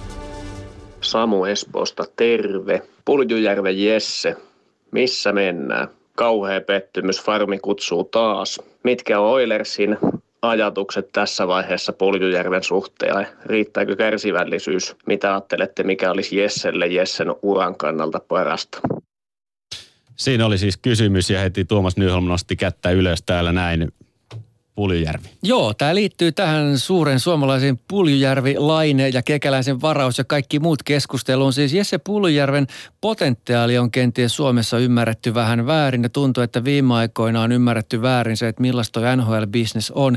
Ei Puljujärvi ole minkään sopimuskikkailun uhri tai mitään muuta vastaavaa. Jesse Puljujärvi ei ole NHL-tason jääkiekkoilija tällä hetkellä jonain päivänä. Sitä voi hyvinkin olla ja potentiaali on hyvä, mutta kun on nostettu Aho, Laine, Puljujärvi aina samaan keskusteluun. Se on ollut alusta saakka väärin Puljujärveä kohtaan, koska hän on hyvin erilainen pelaaja niin kuin potentiaaliltaan kuin nämä kaksi muuta. Mm. Toki pelityyliltäänkin tietysti. Mutta siis Jesse Puljujärvel tulee olemaan kova duuni saada varsinkin näiden sääntömuutosten kautta, jos peli menee enemmän start, stop, suunnanmuutos, ei luuppia, vaan terävä käännös, seuraa peliä, lue sitä koko ajan, älä kellu siellä, älä sählää mitään, vaan on koko ajan siinä pulssilla ja tee itse pelattavaksi Puljärvi ei pysty siihen ja sen takia AHL on ihan hyvä paikka mun mielestä tässä vaiheessa, että mikä tämän kaverin nimi oli tämä pieni väkkärä. Keileri Yamamoto. Ja, nimenomaan Kaileri Yamamoto. Se, että se se Jannu pelaa itsensä ikään kuin Puljärven ohi kokoonpano. Se on aivan normaali NHL. Se näin harjoitusleirillä mm. tapahtuu. Tässä, tässä on pieni kokonen, 170-senttinen äh, Yamamoto viime kerän, äh, kesän siis ykköskierroksen varaus Edmontonille. Ja vauhdikas pelaaja, pyörii kuin väkkärä, tekee maaleja, kuten Puljärvi pelaa raitilta, joten siinä on aika niin kuin luontainen paikka sitten siihen tilanteelle. Ei se vienyt hänen paikkaansa, mutta äh, otsikkoon on helppo kirjoittaa näin, että Puljärvi jäi muun muassa Jamamoton taakse, mutta kyllähän se... No se tapahtui, se tapahtui että jäi kyllä. taakse, mutta ei ole minkään uhri Niin, siis silleen, kun mä, mä, mä, aina vähän ärsyydyn näistä, miten Suomessa käsitellään. Joo, ja Yamamotosta sanottakoon sen verran, että, että varasko Edmonton, millä numerolla se varas? 22? Joku 20, joo. joo. Niin Peter Chiarilli sanoi jossain haastattelussa, kun kuulin, kun hän kysyttiin treeninkämpin aikaa Yamamotosta, niin tota, ö, kysyttiin, että tota, kun 21 vuoro oli varattu ja teillä olikin Yamamoto kohtalaisella papereissa, niin oliko sulla piikkarit jalassa, kun sä juoksit sinne kuuluttaa sen nimen, niin Chiarilli niin myönsi, että et, et kyllä, kyllä häntä vähän niin kuin, niin kuin hymyilytti, kun hän tiesi, että tällainen jätkä on vielä vapaana ja nyt on hänen vuoronsa muuten tulla tuonne sanoon, niin kyllä mulla nousee hattu Peter Chiarellin suuntaan ja tuohon Edmonton organisaation, että siellä tasan tarkkaan tiedettiin, mistä jätkästä on kyse. Mutta näitä tulee hashtag Eelitolvanen ja tämmöisiä Joo. vastaavia, niin kyllä näitä niin löytyy, vaikka ajatellakaan, siellä on hirveä määrä organisaatioita, jotka tekee todella tässä kauttaustyön. Se on elinehto, kun ne menestyy aina niin hyvin ja silti ne pystyy repimään sieltä jostakin sen, sen jätkän, joka on silleen, että okei, mistä tämä kaivettiin. Mutta samaan aikaan jokainen firma tekee virheitä ja aina sieltä uiskentelee joku kaveri johonkin sijoitukseen, että miten toi voi olla vielä vapaan. Ja siis, jos muistan nimen oikein, niin kiitos Samulle kysymyksestä. Kysymys oli hyvä ja vastaa vielä siihen Jessen tilanteeseen niin päin, että jos olisi joku muu organisaatio kuin Edmonton Oilers nykyisessä haipissaan, joka tähtää jo kannuun, niin todennäköisemmin Jesse Puljärvi aloittisi kautensa NHL, se opettelisi NHL tavoin mm. NHL, mutta nyt hän on vähän väärässä paikassa väärään aikaan sen pelin kehityksen suhteen ja Jesse Puljärven oman kehityksen suhteen, mm. mutta olkaa ihmiset maltillisia. Kyllä. Kyllä, kyllä Pulju sieltä vielä tulee. Ja jatkan vielä sen verran, että kun he päästivät Jordan Ebelin äh, Islandersiin, saivat sieltä Stromin tilalle, niin mä olisin vähän odottanut, siinä olisi ollut aika hyvä palanen Everly Puljujärvi ottaa yksi franchise-tason puolustaja jostain, koska se olisi ollut hinta aika hyvin kohdallaan. Niin siis Puljärvi treenaa Niin. pois. Okei, mielenkiintoinen näkökulma. Niin ja tämä. Eberlen kauppa oli käsittääkseni vähän tätä palkkakatto Joo, oli kyllä, kyllä, siinä jäi muutama miljoona tilaa sitten Strom tuli tilalle. No Puljärvi aloittaa siis oman kautensa farmi komennuksella Bakersfield Condorsista, mutta kun puhutaan Edmontonista, Edmonton Oilersista, vedonlyönti kertoimien valossa yhtäkkiä joukkue on noussut kakkossuosikiksi Stanley Cup-mestaruudesta taistelemaan. Onko tämä ihan haihattelua? Ei. Ei vai? Ei. Ei se ole hajattelu. Tästä E- Oilers on esimerkki siitä, kun mitä, itse asiassa se on teema ollut täälläkin esillä meillä monena vuotena, että kun NHLssä se on nuorten miesten liiga ja, ja kun se nuori mies tulee, niin se on niin nopeasti valmis. Ja sitten kun sulla on viisi nuorta miestä, jotka on niin nopeasti valmiita, ne omaksuu asiat nopeasti, sen koko firman suunta kääntyy nopeammin kuin me niinku ymmär, uskalletaan arvatakaan. Mm. Ihan sama Torontos nyt. Yhtäkkiä mm. ne on siellä aivan kärkikahinoissa. Kauan siitä on, kun me pidettiin sitä vitsinä. Siitä on joku Mm. puolitoista vuotta. Kyllä. Ja todettiin, että Babcock, että niin pitkä työsarka tulee olemaan. Joo, ei ole enää. Nyt siellä on siis sentterit on ihan Arv, hyvät. arva, Mennään siihen arvatkaa, onko se. Taylor Hall enää yhtään hermoissaan siellä New Täällä Jerseyssä. itse asiassa tuli, tuli että vieläkö Mäkistä ottaa Kuupaan Hall Larsson trade. Onko Tällä toivottu? nykysäännöllä mailan estämisellä pois Taylor Hallin nopeus tohon, niin morjes. Joo. Mutta tähän samaan keskusteluun liittyen San Jose Sharks pelasi NHL-finaalissa vielä toisessa kaudella. Jos mietitään, että kuinka nopeasti Sano, laji... mm, San Jose Sharks näytti läntisen konferenssin pudotuspeleiltä nopealta joukkueelta tuolloin, kunnes vastaan tuli Pittsburgh Penguins ja he eivät enää olleet Ja, nopeita. ja tässä tullaan siihen, että ei edelleenkään, vaikka mihin suuntaan laji ja sarja on mennyt, niin edelleenkään ei ole yhtä tapaa menestyä. Että sulla voi olla tämmöinen San Jose tai vaikka omalla tavallaan Anaheiminkin kaavaan kuuluu tämmöinen raskastekoinen ykkösalueella hyvin sotiva jätkä, joka kuitenkin luistelee suhteellisen hyvin ja siis ja Getlaf on jopa on taidokas luistelija Kyllä. parhaimmilla. Ni, niin sieltä löytyy variaatiot. Ei se ole niin yksilitteistä, että nyt vain Oilersin sapluunalla voi menestyä ja nyt on sitten iso mies on historia, että pakaran pitää olla slim fit. Ei se niin mene. että- Niin, ja, ja tämä on se organisaatio, joka keväällä pudotuspelien toisella kierroksella pelasi juurikin Anaheim Ducksia vastaan. Mm. Ja siinä ottelusarjassa äh, Conor McDavid näytti ihan normaalilta jääkiekkoilijalta. Ei pystynyt enää tekemään niin paljon asioita kuin Ryan Kessler oli varjostamassa.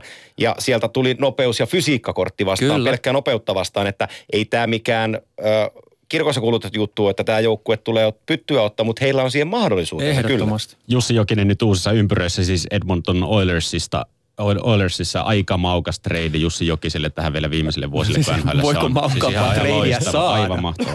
Ja siis syystä, jos kehuttiin, että Mark Medod oli hyvä hankinta mentoriksi, niin kyllähän, kyllähän Jussin se aura on sitä.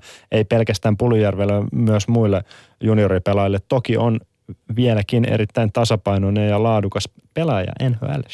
Joo, ja se monipuolisuus on semmoinen, että kun väistämättä tulee loukkaantumisia, väistämättä tulee tilanteita, niin se Jussi Jokisen voi löydä mihin tahansa paikkaan ja niin. se pystyy suoriutumaan siellä kohtalaisen hyvin. Että se raskas jalkaisuus, se on pieni kysymysmerkki. Tuossa joukkueessa on pari muutakin jätkää, joilla ei ole ehkä kaikkein lennokkain reisi, mutta me nähdään sitten, että kuitenkin tukee se yleisvoima, yleisnopeus aika hyvin näitä tämmöisiä kavereita. Ja iso sulka Jussi Jokisen hattuun, kun mietitään, että 34-vuotiaana, niin tällainen organisaatio kiinnostuu sun palveluista vielä, niin kuin, mikä on menossa tähän suuntaan, että on oikeasti Stanley Cup-mestariehdokas. Toki hintalappu oli myös erittäin kohdallaan Joo, ja joo, joo. ikkuna oli auki niin kuin Jokisen ryöstämiselle tuossa kohtaa. Että.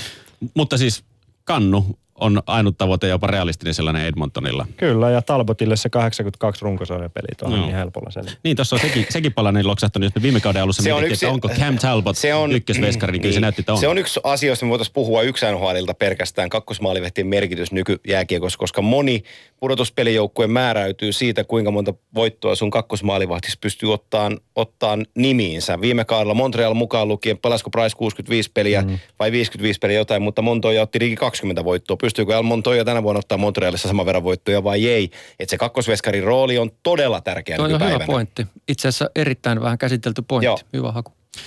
No, mutta sitä ei käsitellä nyt, vaan siirrytään Las Vegas Golden Knightsiin ja siirrytään siihen keskusteluun Teemu Pulkkisen sanoilla.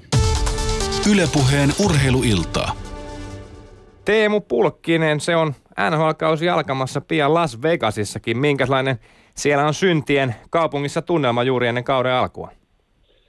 No ihan hyvät, hyvät tunnelmat. Tota, niin, pelattiin ensimmäinen treenipeli tässä tota, niin meidän hallissa nyt just, just eilen, eilen illalla. Ja oli, oli tosi hyvä meininki hallissa. Oli paljon faneja ja, ja muutenkin äänekästä, äänekästä porukkaa. Niin, niin hyvin, hyvin täällä kuitenkin, tää on kuitenkin semmoinen paikka, että täällä turistit tietenkin käy tuossa stripillä keskustassa, mutta muutenkin täällä on niin kuin ihmisiä sitten täällä kaupungin ulkopuolella, missä mekin asutaan, niin tota, varmasti, varmasti saa semmoista syvää fanikulttuuria tänne sillä tavalla, että ei pelkästään turistit käy sitten matseissa, että myös saa tavallaan sitä omaa, omaa pari, faniporukkaa tuotua tuonne halliin. Ja, ja Niin, ja se hallihan on ihan siinä Las Vegasin ytimessä, ihan stripin varrella. Minkälaiset puitteet teillä on jääkiekkoa pelata? No todella hyvät. Uusi, uusi, uusi halli ja, ja hieno halli ja tota, kaikki puitteet on sillä tavalla kohdalla. Toki me vaan pelataan sitten tuolla keskustassa, että meillä on omat harjoitussysteemit tässä vartin, vartin päässä tuosta kaupungin keskustasta, että täällä on ihan uudet systeemit ja viimeisen päälle kaikki tehty nimenomaan vaan tätä, tätä joukkuetta varten. Niin. Missä päin muuten Vegasia itse asut? No itse asiassa tällä hetkellä hotellissa vielä, että katsotaan sitten aikanaan, aikanaan jos, jos se tilanne tulee ja joukkoja antaa luvan hankkia asunnon, niin sitten varmasti tästä, tästä Summerlinin alueesta, missä, missä varmasti lähes kaikki pelaajat asuu ja meidän harjoitushalli on tässä lähellä, että tässä on 15 minuutin matka, matka tuonne tota, keskustaan, mutta, mutta tässä, tässä samalla alueella hotellissa, hotellissa on nyt asunut. Joo, eli pikkusen kuitenkin tarkoitus olla vähän sieltä ytimestä kaukana, ettei ole ihan houkutusten, houkutuksille alttiina. No joo, ei, eipä tuossa nyt mitään houkutuksia sillä tavalla, tavalla ole, että jääkiekko ehdolla mennään, mutta joo, tä, tässä on semmoinen vartin 20 minuutin matka suunnilleen tuonne keskustaan, mutta tosi, tosi hieno asuinaluetta on kyllä täällä. Mitkä ne sun omat tavoitteet tähän kauteen on? Öö, no päästä pelaamaan. Et vakiinnuttaa paikka NHL, ja pysyy, pysyy Vegasin joukkueessa mahdollisimman, mahdollisimman paljon ylhäällä ja pelata, pelata NHL. NHL on maailman kovin, kovin sarja ja täällä on maailman parhaat pelaajat. Niin tota, se olisi tavoite, tavoite saada vähän jalkaa oven väliin ja, ja tota, niin päästä nimenomaan tähän NHL-kuvioon vähän enemmänkin sisään. Ylepuheen urheiluiltaa. Se oli siis Teemu Pulkkinen ja Teemu Tammilehto haastattelija. Disclaimerin, että tuo haastattelu oli, on, oli tehty ennen noita viime yön kauheita tapahtumia, mitä Las Vegasissa tapahtui. Joten siellä nyt ei tällä hetkellä, kuten sanottua, ei varmaan kiekkoa mietitä ensimmäisenä.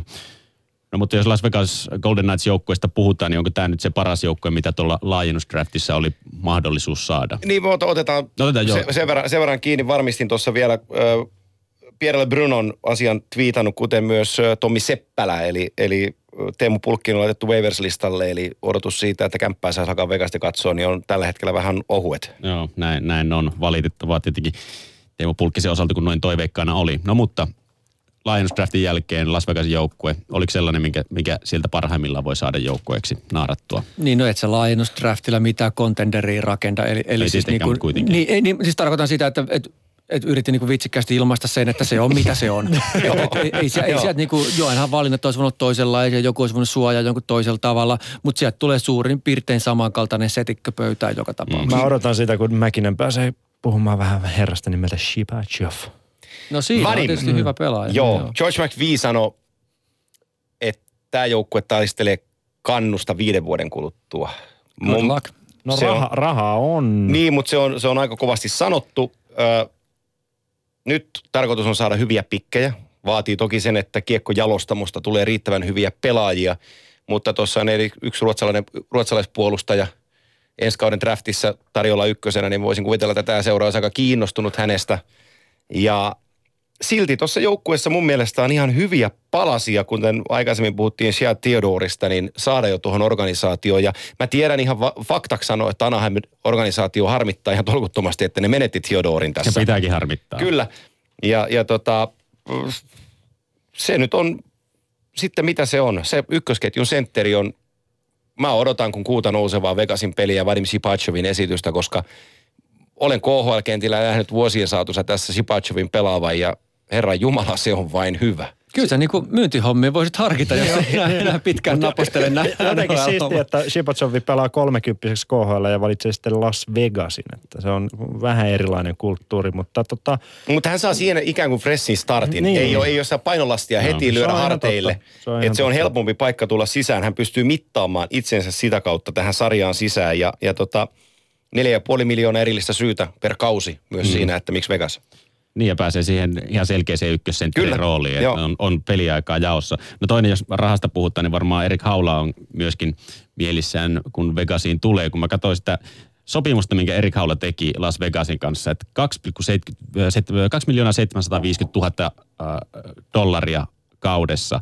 Ja sitten kun vertaa vaikka Jonas Donskoin tekemään sopimuksen, joka on lähes miljoonan pienempi. Mitä, niin tästä, olisiko, mitä tästä opimme? Niin, olisiko, Kannattaa käydä yliopisto. tota, olisiko Erik Haulu saanut mistään muusta joukkueesta näin pa- hyvää pahvia? Ei. Ei, hänellä on aivan niin kuin optimaalinen tilanne, jos ajatellaan niin kuin peliä, että, että saa tuolla sen mahkun, pystyy kipuaan ylöspäin vielä syvyyskartassa, jos pelaa hyvin ja, ja, ja lappu on erittäin kohdillaan, niin siis aivan, aivan nappi. No minkälainen pöytä tämä nyt on sitten valmentaja Gerard Gal- Galantille työstää?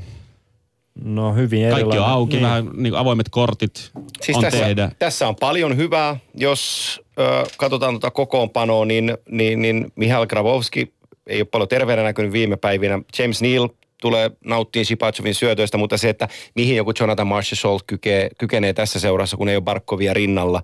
Ää, Riley Smith on hakenut itsensä useamman vuodon. David Peron, käyt, onko käyttöä. Tsekki toimittajat piti paljon ääntä Thomas Nosekista, kun heidän kanssa keskustelin, että Nosek tulee yllättää monet NHL-kartalla ja sitä jäädään, sitä jäädään seuraan, että mihin mies pystyy. Voihan se olla, mutta näet tässä niin kuin Golden Knightsissa on semmoinen tilanne, kun tässä ei oikein ole nyt niitä palasia, mitä draftin kautta tulee, että se kulmapala on, on varaamatta. Ja ne vuodet, kun on se materiaali, jota lähdetään rakentamaan josta lähdetään rakentamaan hyvää seuraa, niin ne on vasta edessäpäin. Eli tavallaan niin hullu, kun se kuulostaakin nämä niin kuin välivuosia nämä ensimmäiset. Mm, mm. Että odotellaan, että tulee niitä varauksia, niitä omia jätkiä, joita sitten jalostetaan ja marinoidaan, että on NHL valmiita, niin, niin eh, siis mä en usko, että tuolla materiaalilla voi saada mitään kovin ihmeellistä aikaa NHL, että en mä vaan kerta kaikkiaan niin pysty näkemään. Niin, sen kasa- Colo- Coloradon pystyy No biittämään. se on se Niin. Colorado, niin. Mutta kolmas nelosketju äijä, niin kuin tuli Mm. todettu muutamaa poikkeusta lukuun. No siirrytään sitten San Jose Sharksiin. Isoja muutoksia tavallaan, kun ollaan mietitty tässäkin, että vanha hernerokka, joka uudelleen lämmitetään ja kuitenkin siinä välissä menestystäkin on tullut vaikka alkukaudesta lampovailtu, että ei enää riitä, mutta ensimmäisiä lähtölaukauksia nyt vähän niin kuin isommalle muutokselle saatiin aikaan, kun Patrick Marleau lähti Torontoon. Seuraa ikoni. Parikymmentä vuotta sitten viimeksi oli ilma, ilman Marloota. Joo, 19 kautta ennätti Mm. nykiä. No onko se, onko se joku isommalle muutokselle joku lähtölaukaus vai onko se vaan sitä, No, että sai kyllä, paremman on, on, paperin on, on, On, on, on, on, on se sitä, mutta kun me puhutaan näistä alakerran kavereista, niin kun me lyödään Martin Jones tolppien väliin, me luetellaan puolustajat Brent Burns, Paul Martin, Mark Edward Vlasic ja sitten voidaan lisätä vaikka Justin Brown siihen, niin kyllä tällaisella alakerralla voidaan pojat voittaa aika paljonkin pelejä. Joo, siis mun mielestä toi on niiden paras puoli, on Joo. siis toi top 4 veskariosasto, niin, niin si- siihen se ei kaadu, mutta sitten kun tuonne ylemmäs kun mennään, niin mä en ole ihan varma, että löytyykö sieltä sitten tarpeeksi. Niin, Niin, ja ja siis siis puolustushan on ollut muutenkin hyvää. Joo. Joo, joo. Keski-ikä alkaa, taitaa olla 30 Joo, jo, että siinä. Ja kun Carlson on telakalla, niin Burns tulee voittaa puolustien pistepörssin. Ja secondary score on tämän joukkueen ratkaisu. Mm. Se, että pystyykö nämä Donskoit ja Joel Wardit ja Mikkel Bödgerit tekemään pisteitä vai ei. Ehdottomasti. näin. Niin, kun tässä on tuntunut vähän semmoiselta pientä taantumaa olevan näissä nuorissa nimenomaisesti. Siellä on ollut hyviä kausia. On Donskoilla silloin, kun tuli NHL ihan hyvä kausi. Odotettiin enemmän, no ei tullut.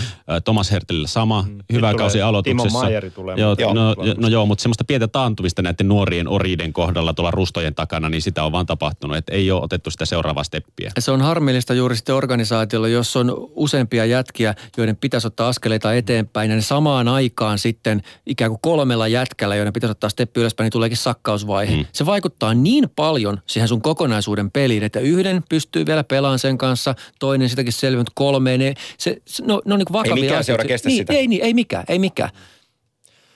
Ehkä San siellä on myös sellainen mielenkiintoinen tilanne, että GM Doug Wilson ei ole ihan hirveästi tehnyt tuossa kesän aikana mitään, mikä olisi merkittävästi vahvistanut joukkueet. Jos miettii, että Marlon kaltainen johtohahmo sieltä lähtee, niin nimeä yksi pelaaja, joka on tullut sinne seuraa tämän kesän aikana. Mutta se kertoo taas siitä, että toi valmennusporukka, Doug Wilson mukaan lukien siihen GMnä, niin he uskoo tuohon runkoon. Ja se, että he muovasi Jonas Donskoille jatkosopimuksen ja se on se, että Donskoi viime kausi sakkas, näkyy hänen tilipussissansa. Mutta mm. nyt muistetaan, että 25-vuotias raahelainen on vasta NHL-uransa alkutaipaleella edelleenkin. Ja me kaikki tiedetään, että Jonas Donskoi on tehty pelaajaksi NHLään. Hän pystyy siellä tekemään asioita ihan varmasti. Hänellä on nopeutta, hänellä on voimaa, hänellä on taitoa. Hän tulee, tulee ihan varmasti nostaa tasonsa sieltä. Mutta tota, mm, sulla on Logan Couture, sulla on Joe Pavelski, sulla on Joe Thornton. Mun mielestä tähän, tämän kolmikon varaan edelleenkin pystyy mm. rakentamaan asioita. Joo, ei toi huono joukkue missään tapauksessa ole, mutta se, ne ajat, kun, kun Sanhosesta puhuttaisiin mestarikandidaattina, niin siitä on tultu steppejä On, on, on.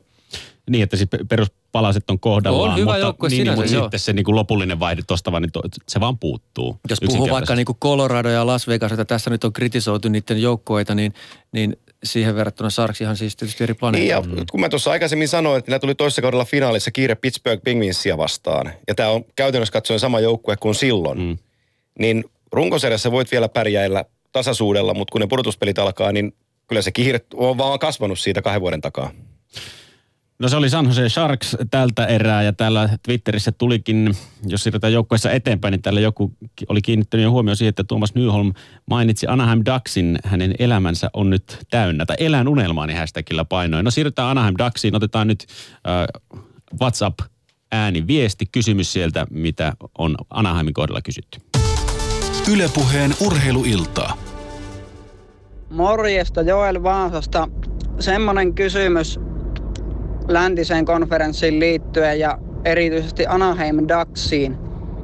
Nytten kun on lukenut näitä kausiennakoita eri puolilta, niin ankkoja on veikattu edelleen sinne konferenssin kärkikahinoihin ja itse en jaksa uskoa, että Anaheim tulee pärjäämään enää, niin mitäs mieltä studiotiimi on? Tuleeko Anaheim pärjäämään tulevalla kaudella? Ylepuheen urheiluiltaa. Tien päältä Vaasasta tuli kommentit, no ollaanko sitä mieltä, että Anaheim olisi pärjäämässä tällä kaudella? Hyvä joukkue häviämään konferenssifinaalin seitsemännen peli. Joo, kyllä siis, kyllä Anaheim varmasti tulee pärjäämään. Tuo materiaali on niin hyvä ja, ja, ja vaikka kuuluu siihen, siihen ryhmään joukkueita, joista mä en niin pidä lähtökohtaisesti ja, ja mä oon paljon kritisoinut heitä monestakin syystä avainpelaajien vuosien varrella, mutta niin järjen köyhyyttä puhua tuosta rosterista jonain muuna kuin erittäin hyvän NHL-joukkueen. Tämä on lännen kärkijoukkue On, ja on. tällä on tälläkin kaudella ihan täys mahdollisuus mennä finaaleihin asti. Joo. Siellä on syvyyttä, siellä on nopeutta. Se osoitti viime vuonna, kun me mietittiin, että pystyykö Randy Carlyle pelaamaan NS-modernia lätkää, niin pystyy. Mutta tässä on, tässä on tämä moderni lätkä. Tämä on erittäin kiinnostava kysymys. Mä mietin sitä viime kaudella tosi paljon. Saanko pitää Snadin puheenvuoron Ota tähän liittyen? Eli siis Karlailla on nimittäin tästä ihan, ihan loistava esimerkki. Kun meillä Suomessa on tosi pelitapa orientoitunut keskustelukulttuuria ja, ja sitä pitää monet NHLn osaltakin yllä. Va- Vaikka Palomäen Ilkka, joka tekee nyt kiekkoareenaan, puhuu niin kuin lähes suomalaisin termein NHL-kiekosta. Se ei oikein mene lapaan, koska NHLssä ylipäätään ei suhtauduta peliin lähellekään samoista lähtökohdista kuin täällä Suomessa Euroopassa. Ja sitten toisekseen ne valmentaa yksityiskohtaa eikä, eikä niin kuin viisikon kokonaisuutta välttämättä. Se on niin kuin oleellinen ero. Plus sitten kenttätasapaino, tämä keskialue, mistä puhuttiin viime vuonna, niin silloin tämä modernin lätkän vaatimus kaalaalilla ei ole sama, mikä me Suomessa mielletään, että kun täällä peli aktivoituu, se aktivoituu 28 kertaa 60. Jos se tuolla niin kuin muuttuu nopeammaksi, niin se on ihan eri logiikka. Eli tämä pitäisi aina osata erotella, kun puhutaan pelin modernisoitumisesta Euroopassa tai Suomessa versus Pohjois-Amerikassa. Se kuilu on ihan valtava siinä välissä. Ja tämä on niin kuin Karla oli osata, niin sen ei tarvitse uudistua niin paljon kuin Suomessa pitää viides vuodessa vaikka uudistua. Mm. Se riittää pienemmät muutokset ja pelaajan materiaalin kyvytkin tuo siihen jo isoja eroja, jotka niin pystyy joko voittamaan tai häviämään sulle aikaa kaukalossa. Se on presiis näin. Tämä on täysin eri peli Niin, NHL nimen- kuin kyllä, täällä. kyllä. Älkää verratko niitä keskenään tai puhuko samoilla termeillä, koska samat lainalaisuudet eivät vain päde. Ei, ei, ei päde, ei päde. Ja me nähdään NHLssä niin typerältä, kun se kuulostaakin tämmöinen niin oikein yhden miehen epätoivoinen ha, toivoinen harppuuna karvaus. 30 metrin takamatkalta saattaa joku niin kuin oikein kunnon mikrohiiri lähteä antaa painetta pakille, jolla vielä kasvot kenttää kohde, joka Suomessa on semmoinen niin kuin vihon viimeinen asia, mitä voitaisiin tehdä. Mutta siellä uskotaan siihen ja tuki tulee vasemmalta, oikealta, kaikki auttaa. Se kaukalo on se muotoinen ja sitten se pelitapa logiikka on sellainen, että yhtäkkiä, jos satkin ollut tarpeeksi nopea, saatat kerätä antamaan painetta tilanteessa, jossa Euroopassa se paineen antamisen ideakin oli sulla aivan urpo. Eli, eli tämä on tosi iso ero näiden sarjojen välillä pelityylissä. No mutta Carlisle on pystynyt tekemään sitä asiaa, mikä No, pystynyt tä- muovautumaan. Mä sanon, että tämä joukkue on pystynyt juttuja. muovautumaan niihin lainalaisuuksiin, mm. mihin joukkueena pystyy, pystytään muovautumaan, mutta se tulee nimenomaan siellä yksilöiden kautta Joo. ja yksilöiden ratkaisuiden kautta, ei kollektiivisena ratkaisuna, että nyt jätkät pelataan tätä peliä. Joo, koska siellä ydinpelaajat on samat kuin aikaisemminkin. Perryt, Kessaf ja kumppanit, ei ne ole muokannut omassa toiminnassaan ihan älyttömästi mitään. Ne on ollut aina hyviä ja sitten myös samaan aikaan, kun ne muutokset on niin maltillisia, ne pystyy olemaan hyviä monissa ekosysteemeissä. Koska taktiikka usein, mä, mä tartun nyt vähän takt, ö, ja allekirjoitan mitä sanot, ja lisään siihen vielä sen, että usein taktiikka tehdään lähtökohtaisesti siitä syystä, että meillä on joku materiaalivaje jossain, joka kompensoidaan sitten taktiikalla. Mutta kun me puhutaan sarjasta, joka on täynnä maailman parhaita jääkiekkoilijoita, niin sellaista ei tarvitse tehdä. Ne taktiikat on yksinkertaisempia, ne on alueen voittamisia, ne on maalille ajamisia, ne on yksi vastaan yksi haastoja, niiden voittamisia. Tuon pelin tulkitseminen yli paljon sen niin sanotun ö, sanan, jota en tykkää käyttää, on pelikirja, mutta käytän pelikirjan kautta, tekee, tekee to, se ei tee oikeutta tuolle NHL. Se on, se on väärä, väärä tapa analysoida sitä peliä. Joo. Ja munkin mielestä Kaalail on vähän niin kuin menneen maailman valmentaja. Totta kai, koska niin kuin hänen lähtökohtansa ei ole se, että hän katsoo lajia raikkain silmin. Se on ihan selvää. Mutta samaan aikaan se katsoo peliä, se ymmärtää siitä niin paljon, kun sen tarvii ymmärtää, että joo, me tarvitaan nyt tämmöistä ja tämmöistä. Että siellä on kuitenkin tiettyjä kyvykkyyksiä. Euroopassa ei pärjäisi sekuntiakaan, mutta tuolla pärjää. Laittakaa lisää WhatsApp-ääniviestejä tulemaan 0401638586 on tuo numero, minne niitä tulee laittaa. Teemu Tammilehto ottaa sitten tähän meille lähetykseen niistä parhaimpia, mihin asiantuntijamme täällä vastaavat. Ja mennään seuraavaksi Calgary Flamesiin äh, Tyynemeren divisioonassa. Seuraavana vuonna vuorossa Atlantin divisioona, niin sinne voi laittaa jo noista joukkueista kysymyksiä tulemaan, mutta siis Calgary Flames, jonne siirtouutisiakin saatiin tämän lähetyksen alku. Eli, eli Jaromir Jaager jatkaa NHL-uraansa tällä kertaa Calgaryssa. Niin ja yksi paita lisää tuonne Traveling Jagers kokoelmaan varmaan. Ei pudotuspeleihin. Tässä ei ole mitään sellaista, mikä herättää tunteita. Ei, siis tässä, tässä on paljon sellaisia, mikä herättää tunteita. Tästä voidaan puhua kans tunti tästä joukkueesta, mutta nyt maalivahtisirkuksen mies on, on Mike Smith. Ja ei, mä, en, mä en millään voi käsittää, että Mike Smith vielä 35-vuotiaana ja tuon viime kauden jälkeen siirtää perheensä, perheensä Pohjois-Amerikkaan. Neljä mm. lasta taitaa olla Katraassa ja kaikki muut siihen päälle. Ja, ja tota, siellä on, ei vitsi luetella, kun menisi aikaa, kun luetellaan ne maalivahdit, ketkä siellä Mika Kiprusovin jälkeen ovat epäonnistuneet. Ja kun se odotusarvo siellä on edelleenkin se Kiprusov. Mm niin ei Mike Smith ole millään tavalla Mika Kiprusov tai hänen kaltainen maalivahti. Toi puolustus on tosi rautainen, toi hyökkäys on, on paperilla hyvä, siinä on niin paljon nuoruutta ja niin paljon taitoa, mutta se täytyy ulos mitata tuolla lännen konferenssin runkosarjaotteluissa ja, ja se, että onko tuossa riittävästi sitä, millä ratkotaan pelejä, niin Mehän ollaan ja. puhuttu tuosta Kalgarin puolustuksesta jo monta vuotta. Ja nyt Travis on, Hämäri, on niin, ja, ja Hämärik tuli nyt lisää. Kyllä, yksi täsmäpalanen lisää sinne, mutta just toi, että, että siellä, on, siellä on myös ollut se nuori katras jo tässä pari kautta, mutta mitään ei, ole, mitään ei ole kuulunut. Onhan sinne tolppien väliin tullut myöskin Edi Läck. Lek, lek, lak. Lek, joo, niin, mielenkiintoinen. Siis, joku, joku, Sam, joku Sam Bennett oli, on niin kuin mielenkiintoinen jätkä, että, että hän on 21-vuotias, tosi, tosi monipuolinen kaveri. Ja tota, just kuuntelin joukkueen GM Travelingin haastattelu, jossa hän puhuu Benetistä ja siitä, että mikä potentiaali Benetissä on. Hän oli viime kaudella äh, kämpillä loukkaantuneena. Hän aloitti kauden keskenkuntoisena, eikä oikein saanut mitään aikaan. Ja nyt Bennett on vetänyt hyvän kesän, niin e, e, ei edes luoja tiedä sitä, että mihin Sam Bennett kykenee. Että tällaisilla asioilla on tosi iso merkitys Calgary Flamesin osalta, että mi, mitä tekee esimerkiksi Sam Bennett tuolla kentällä. On, ja Kälkäri on varmaan semmoinen joukko, jos mietitään, että tohon hyvä startti, jos he sais, niin he vois pelata yllättävän hyvää kiekkoa, mutta silloin aina mitataan nämä tämmöisessä tilassa olevat ja tämmöisellä rosterilla varustetut joukkueet, sitten kun on pakko voittaa. Sitten kun mm. pitää todistaa, että ollaanko me menossa pudotuspeleihin vai eikö me olla menossa pudotuspeleihin. Sitten jos se on 30 pinnaa siihen viivaan, se on ihan sama, miten se joukkue pelaa. Ja sitten kun siihen on kaksi pinnaa taaksepäin siihen viivaan, sitten ei ole enää ihan sama. Ja sitten kun tämä joukkue nuoruuden ja kokonsa puolesta on nopea kääntää peliä, niin sä tuot sinne 62-vuotiaan tsekkiläisen, joka laittaa ahterin eteen kulmassa, vetää betonit kiinni jäähän ja suojaa kiekkoa ja rupeaa tekemään sieltä peliä. Niin se on väärää rahaa tähän joukkueeseen. Mä en, mä en ymmärrä sun mielipidettä. Mä, mä, mä, siis ensinnäkin kiekkoromantiikka, jo Gälkäri, hienoin Joo, logo mä, kaikista. Ja joo, lyödään kyllä, me, me, me ollaan samassa veneessä älä, älä, äläkä tulkitse sanojani väärin, minä arvostan aivan tolkuttomasti Jaromir Jaageria, mutta hän on vain väärää rahaa siis tähän joukkueeseen. Eihän sun pointti ole väärä, se nähtiin jo Floridassa joo. ja kyllähän mm. se tietää, että vaikutti Barkovin peliin, se on ihan selvä, mutta että kun, kun mulla ei mitään tunnestiedettä tuohon jengiin, mutta Jaageriin mulla on tunne millä, millä, millä pelinumerolla Jaager pelaa Kalkarissa? 6-8 on annettu. Onko se vapaa? Ai meninkö? Nyt meni aivan tosissaan. Aivan tosissaan. Nyt meni helppo. Käännetään ympäri. 86, 68 on varattu. Olisi kiva, jos jengi antaisi viitterin. 68 Poika kyselee, että millä se pelaa. Ai, ai se ei ollutkaan varattu Kälkärissä se numero. Oi joo, no mutta se ainakin tuolla Kälkärin jäähallin kuntosalilla niin ollaan varmaan varauduttu mitä jo erilaisimpiin kommervenkkeihin, mitä Jaager tuo sinne. Ehkä neuvoksi. jos Jaromir Rätis yrittää ysi ysillä. Ei ehkä ihmetyttäisi Mutta on mielenkiintoinen seura. Seuratkaa Kälkärin etenemistä, koska siinä on paljon, paljon potentiaalia tuossa joukkueessa joka tapauksessa. No mites Los Angeles Kings? Siinä on, se on muodostunut yhtäkkiä niin kuin mielenkiintoisesta seuraksi, seurasta hyvin epämielenkiintoiseksi seuraksi. Siinä on jotain hyvin raskasta. Joo. Siis entinen kesto menestyjä ja niin kuin, oli per, joukkueessa oli paljon persoonia, mikä kiinnostaa, jo, pelityyli kiinnosti, mutta nyt se on vaan valahtanut jotenkin niin kuin väljähtynyt koko joukkue, koko konsepti.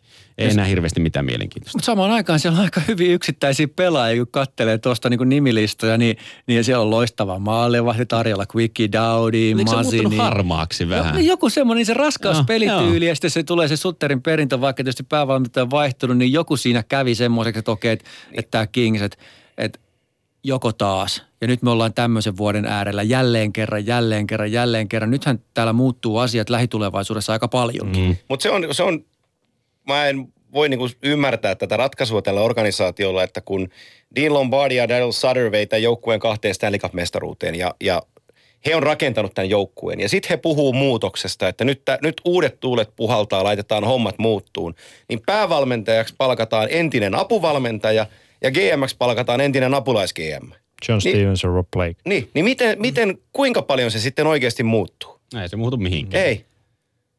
Tämä on aivan oleellinen havainto, kun puhutaan Los Angeles Kingsistä. Mm. No nähtäväksi jää. Oliko vielä jotain Los Angeles Kingsistä muuta kuin, että se No on jos, harmaa? jos, jos Ansi Kopitar lopettaisi rahojen laskemisen ja alkaisi taas pelaa jääkiekkoa, niin se Mm. olisi ihan kiva.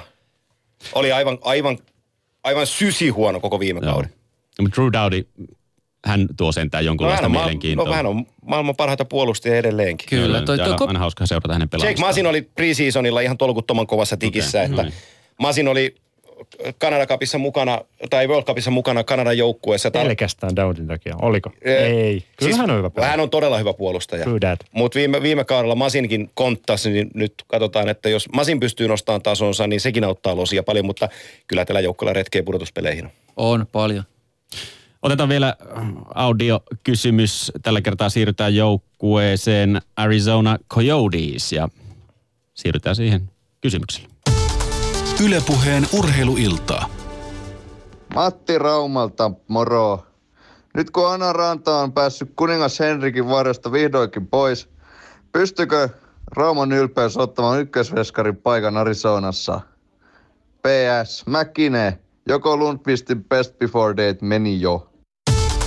Ylepuheen urheiluiltaa. Ei mennä Lundqvistin best before dateen vielä, otetaan se Rangersin kohdalla, mutta miten Antti Raanta nyt siis Arizona Coyotesissa ja pääsee ykkösveskarina kauteen? Ilman muuta pääsee ja, ja siis kaikki on nyt perattu siihen, että en mä näe mitään syytä, miksi hän, tai sanotaan, että jos ei pysty olemaan ykkösveskari nyt tuossa noin, niin se on sitten turha unelma yhtään mm. missään. Mitä te sanoitte siitä Jalmarssonista ennen lähetystä? Siinä on ihan kaveri, hyvä, hyvä kaveri edessä ainakin Ranalla. Oh, ja Ottamassa siis vähän mä, mustelmaa. Joo, kun Anna, Antti tonne siirtyi ja Jalmarsson tuli perässä, niin, niin, niin onnittelin häntä siitä, että torjuntaprosentti on kunnossa, kun Jalmarsson syö puolet laukauksista. Et toi puolustus, kun me puhutaan nyt top neljä puolustuksista, ja sulla on Oliver Ekman Laasson, Niklas Jalmarsson, Jacob Chekrin, joka on vielä nuori poika mm, loukkaantuneena. Sanos vielä, mutta- Chekrin. Chekrin. Eikö vielä kerran? Jacob. Chekrin. Sure. Ja sitten Jason Demers tuli tänne. Ja, ja tota, sitten siinä on vielä vanha... Jenny. Van, no emme, ei se olisi. Et, etkö laske? En, en. Onko muuten NHLn vaikeiten lausuttava puolustus? Ketäs tässä on? Chikrin, Glendon, Joo, Anderson, tässä- tässä- tässä- Jalmarsson, Ekman Shen. Niin. Vedä top 8 Check- putkeen check- nopealla tiivillä. Nyt Ei tässä muuten ole mitään vaikeaa. Ei, Koligoski. ei tossa ole mitään hirveätä vaikeita. Okei, mä vaan kysyn. Ekman Larsson, Jalmarsson. Eihän se nyt niin vaikeaa. Joo, mutta siis äh, joukkueen GM on äh, 28-vuotias äh, John Jaka. Niin Aika vaikeasti. No se on aika vaikea sekin kyllä, nyt kun lähdetään miettimään. Jacob Pestas Chikrin. Voidaanko siirtyä seuraavaan jengiin? Tiedätkö päävalmentaja Rick Tackett? Rick, Rick, Rick, Tuckett. Tuckett. Tuckett. Toshe. Risk Toshe. On niitä klippejä, jossa IFK-mallilla torjuu Tim Tuumas. joo, joo. Joo, Dustin by Fucklien tuossa nimettiinkin jo. Tota, Baffling. Cheikasta siis sen verran, että hän on tehnyt kuitenkin hyvää työtä tuon katastrofaalisen viime kauden jälkeen ja, ja sinne on lisätty ihan oikeita NHL-pelaajia tuohon kokoonpanoon, niin Aavikolla asiat ovat paremmin, mutta sitten jälleen kun lähdetään liikkeelle, niin me nähdään kuinka paljon ne on paremmin. Ja Antti Raanta on, on todella kovassa paikassa.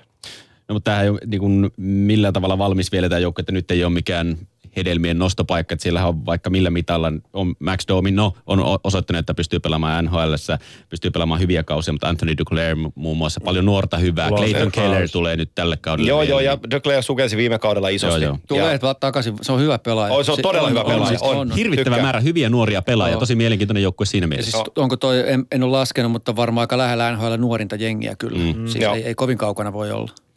Joo, täällä oli Twitteristäkin tuli, minne voi lähet- lähettää viestiä jatkuvasti hashtagillä NHL-ilta, niin Riku Alatalokin kirjoitti, että Arizona tulee yllättämään positiivisesti. Loistavia liikkeitä nuorelta GMltä, tulevaisuus näyttää valoiselta. Tähän on helppo yhtyä. Tässä on, tässä on Carolina ja Arizona, Arizona mun papereissa kyllä niin kuin ehdottomasti mielenkiintoisimmat tuommoiset niin kuin up and coming joukkueet tällä kaudella. Carolina ehkä odotetaan vähän parempaa suoritustasoa vielä kuin Kyllä, näiltä, mutta, kyllä. mutta voi hyvinkin olla, että Arizona yllättää, niin kuin tuossa joku juuri kommentti. Ja siellä on vähän kokeneempi GM myös Ron Francis Carolinassa. Ja helposti laus, lausuttava vielä. Joo. Niin hän pystyy pelaamaan totta. Otetaan viimeisenä joukkueena äh, Tyynemeren divisioonasta Vancouver Canucks, joka on... Miksi? Niin, miksi? On siis tylsin joukkue taas kerran. Ei tossa oikein mitään. Vancouver on niin ohi kuin vaan voi olla. Äh, mutta Vaikka asiasta, mäkin sen mielestä. Ei, kun mä asiasta kirjoitinkin ja haluan sen sanoa tässä ääneen, että kun Suomessa puhutaan usein Sedinien siskoksista, niin otetaanpa se, nyt se, niin kuin se katsantakanta vähän toiseen suuntaan, koska nämä veljekset tuli vuonna 2000 tähän organisaatioon. Ää, nyt täytyy luntata, kun en muista pelimäärää ulkoa, mutta otetaan tuosta vaikka Daniel, Siellä 900 tienoilla. niin me puhutaan pelimäärästä 1225. Ai se oli niin kova jo. Hän aloittaa 18 kautensa Vancouverissa. Hän on urallaan missannut Vancouverin runkosarjapeleistä noin 53. Hänen veljensä Henrik Sedin on pelannut pelejä enemmän. Ja näinä vuosina Henrik Sedin on missannut, oliko 22 vai 35 peliä. Se on aivan järkyttävä saldo kokonaisuudessaan. Toki, toki. Et jos puhutaan siskoksista ja, ja pehmeistä pelaajista, niin vaikka kuinka ei, pehmeä sä ei, olet, niin ei, ei, ei tuollaisia pelimääriä pysty niinku hoitaan kukaan. Että vaikka tämä joukkue on täysin, täysin niinku herja, niin käytetään tämä kausi kunnioittaaksemme niin kuin Sedinin veljeksiä heidän NHL-urallaan ja ammennetaan siitä lisää voimaa heidän kauttaan tähän joukkueeseen, koska he ansaitsevat sen. Siis ehdottomasti, että noista Sedinestä tulee tämä, sisarukset, tämä niin pehmeät Sedinit, niin se, se, on ihan myytti, että se perustuu ehkä siihen alkuuran maineeseen. Mä muistan aikoinaan Jere Lehtisen kanssa, kun tein Sedinestä juttuja, niin, niin Jerelle tämä tarjolla, niin, niin kuin Jere, joka on maltillinen kaveri, niin repes nauru, että se nyt on niin kuin hölmöintä puhetta, mitä voi väittää niitä pehmeiksi. Että ne ei anna siellä puutavaraa koko ajan näkyvästi, mutta yritäpä irrottaa kiekosta. Niin kuin, annapa He- milli, anna, annapa tai maalin taakse. Niin, niin, eli siis ei, ei, ei missään tapauksessa, mutta se ei enää pelasta, että ura rupeaa olemaan heilläkin. Joo, kyllä. Niin kuin, että tuossa joukkueessa, mä nostaisin Markus Granlundi. Kyllä, Ihan siis joo. huippumielenkiintoinen kausi, on tehnyt itsellensä semmoisen NHL-karriarin alun, että mä en olisi ehkä uskonut, että hän siihen pystyy. Ja, ja, ja eväitä näyttäisi olevan ja hyvällä itseluottamuksella. Yksi kiinnostavimpia suomalaispelaajia ensi kaudella NHL. Ja on. siis saa vetää tutkan alla vähän, mikä tekee hyvää toki hänelle myös, mutta tu- tulee hyvin ja on niin kuin, Tämä on, tämä on, on sanon niin on. Tämä on optimipaikka Markus Granulille kehittyä NHL-pelaajana hyvässä ruudussa. Joo. Ja jonain päivänä hän on sitten valmiimpi ottamaan Pääsee tärkeää roolia jossain. Just- jossain just kunnon näin. organisaatiossa. Just näin. Ja, ja sitten nämä kesähankinnat taas, niin, niin Thomas Vanek. Ei, Ei ei, mitään ei, tekoa. ei, niin kuin, ottaisi, olisi ottanut Jaagerin siihen vielä. Ylivoimamaali. Että. Del Sotto, Oh. ei siinäkään hirveästi. Siis Del Soto on vähän vaikean pelaajan maineessa. Se on hyvä puolustaja, se on hyvä jalkainen puolustaja, mutta se ei oikein missään päässyt sisään sen jälkeen, kun se Rangersta laitettiin liikkeelle. Ei, ei, ollut, ei ollut Nashville hänen paikkaansa, ei ollut Philly hänen paikkaansa. Nyt sitä kokeillaan sitten Vancouverissa, että olisiko se sen paikka. Tässä on muutamia hyviä nuoria palasia Markus Granulin lisäksi, jotka, jotka on ihan, ihan mielenkiintoisia, mutta joukkueena tällä Vancouverilla niin, niin, niin taistelee siellä Coloradon ja kanssa siitä, että pystyykö Vegas kerää vähemmän pisteitä kuin he. Siirrytään mielenkiintoisimpiin joukkueisiin. Ylepuheen urheiluiltaa. Sami Laine Yle Urheilusta, Antti Mäkinen Viasatilta ja Tuomas Nyholm Urheilulehdestä, siis viettämässä NHL-iltaa. Mun nimi on Jere Pehkonen ja sanotaan vielä, että Twitterissä hashtag NHL-ilta se toimii. Sinne tulee viestejä koko ajan, otetaan niitä tässä ja myöskin WhatsApp-viestejä, niitäkin on tullut kivasti. Lähettäkää lyhyt napakka kysymys, kertokaa kuka olette, mistä tuutte ja esittäkää kysymyksenne niin audiomuodossa numero 0401638586, niin niitä sitten otetaan tähän lähetykseen, kuten ollaan tässä myöskin otettu. Sitten siirrytään jo seuraava konferenssi, itäinen konferenssi ja Atlantin divisioona, ja sieltä äärimmäisen mielenkiintoinen joukkue, myöskin nuorta verta. Äh, Joukkueessa on, puhutaan Toronto Maple Leafsistä, kolmikko, Matthews, Nylander, Marner, he tuli, koki, näki, teki ja vakuutti. Ja kesällä lisää kokemusta tuotiin myöskin tradeien osalta, kun tuli Ron Hainesia ja Dominic Morea ja Patrick Malota mukaan tuohon ö, sikermään, niin entistä suurempia saa odottaa. Matthews, Marner, Nylander, noin kolmasosa tuohon viime kauteen Toronton maaleista kertoo varmaan jotain. Onko toi pakisto tarpeeksi hyvä? Ron Hainsi, 36V, tuli sinne vähän niin kuin, vähän niin kuin ei nyt mentorirooli, koska siellä on ollut jo polakkia ja muuta, mutta, mutta vähän niin kuin isälliseksi tuomaan kokemusta voittamista sinne muuta. Torontohan muistaakseni pani Washingtonin aika ahtaalle jo viime kevään pudotuspeleissä. Moni matsi taisi mennä jatkoajalle, niin, eikö se ollut siis? Kuuden pelin sarja Niin. ja se oli niin kuin erittäin hyvä sarja ja tota, kertoo vähän siitä, että sieltä saatiin taas kokemusta. Toki painetta on melkoisen paljon, mutta nämä jätkä käsitteli se aika hyvin viime kaudella. Mielestäni nostit ydinasiat esiin. Se puolustus siinä on se, että mitä voidaan kysyä. Toki jonkun verran on resursseja tehdä tarvittaessa hankintoja, jos markkinoilta semmoisia on saatavilla, mutta toi hyökkäyskalusto, niin se on kyllä räjähtävä, se on säkenöivä ja se on hyvä ja siellä on todella kova kilpailu pelipaikoista. Kyllä. Mä nostasin, kun näiden nuorten miesten nousu on ollut tosi hyvä, mutta mä nostan tuon Nasem Kadrin tason noston kyllä sellaiseksi asiaksi, mikä antaa tai minkä pitäisi kertoa ihmisille aika paljon Mike Babcockin valmentajakyvyistä, motivointikyvyistä ja siitä, millainen meininki siinä organisaatiossa on. Pelas meinaa on aika hyvää, aika taistelevaa, työtelijästä, asenne jääkiekkoa meinaa Mm. viime kaudella. Oli erinomainen. Kyllä. Oli erinomainen ja tässä on, tässä on paljon niin hyvää tässä joukkueessa ja tässä on jännän äärellä myös Miro Aaltonen tällä hetkellä, että onko hän rosterissa mukana, kun Siinä NHL, ja siinä. NHL-kausi lähtee Tästä liikkeelle. on breaking news ja uh, Miro Aaltonen, Kasperi Kapanen ja Kasimir Kaskis on lähetetty AHL just Okei, äsken. no niin. Bab- Babcock on toki sanonut, että Aaltonen on tulossa takaisin jossain No vaiheessa. niin, tätä Näinhän on. tietoa tässä odoteltiin ja, ja tota, nyt se pamahti sieltä, niin ö, Dominic Moore ottaa sen nelosketjun sentterin paikan, joka hänelle piirrettiin ennen kauden alkua ja voin hyvin kuvitella, miksi Mike Babcock haluaa luotettavan nelossentterin ja ihan Mhm. takuu varmaan rahaa tietää, että mitä sieltä saa. Tämä on juuri se syy. Joo, ja siellä on Jack Hymanit ja muut, jotka, jotka viime kaudella nousi esiin. 38-vuotias Paddy Marlowe on tähän joukkueeseen aika timantti. Kyllä. Joo, loistava, loistava haku. joo. Ja vielä on paljon hyviä vuosia, vaikka ikää on, niin näytti jo harjoitusmatseissa, että kyllä sieltä virtaa vielä löytyy. Ja sitten kun ajattelee, tästä tullaan juuri tähän modernin joukkueen kokoamisen hyviin puoliin, kun sulla on monta jätkää tulokaslapuilla, niillä ei ole vielä isoa kuormaa siinä palkkakatossa. Yritäpä mahduttaa tämän nykypäivän Marlöön viiden vuoden päästä mm. tuohon rosteriin. Mm. Nyt ne voi maksaa sille jätkän, sen veteraani osaamiselle, sen kuitenkin hyvälle pelitaidolle vielä ja kaikelle karismalle ja tämmöiselle, niin, niin vähän, vähän ekstra. Saa sen tonne noin. Se on julma, kun katsoo joukkueen cap-hittiä, kun kaikilla, kaikilla muilla puhutaan miljoonista. Niin. Ja ne jätkät, jotka cap-hitissä alle, ovat Austin Matthews, William Nylander sekä ää, tota Mitch Marner. No. Niin siellä on pojilla tilipäivä tuossa tuloillansa.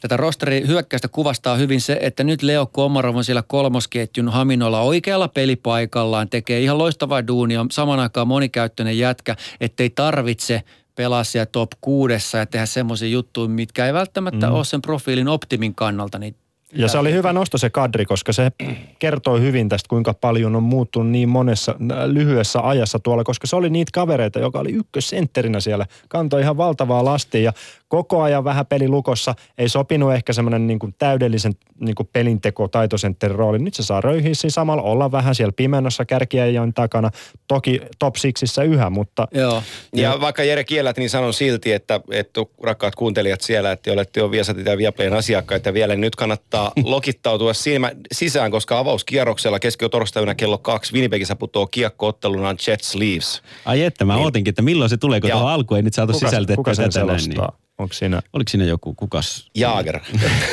Millä numerolla se selostaa? Kuskasille. Mä, mä myyn itse maalattuja rantakiviä netissä, niitä voi käydä ostaa siellä.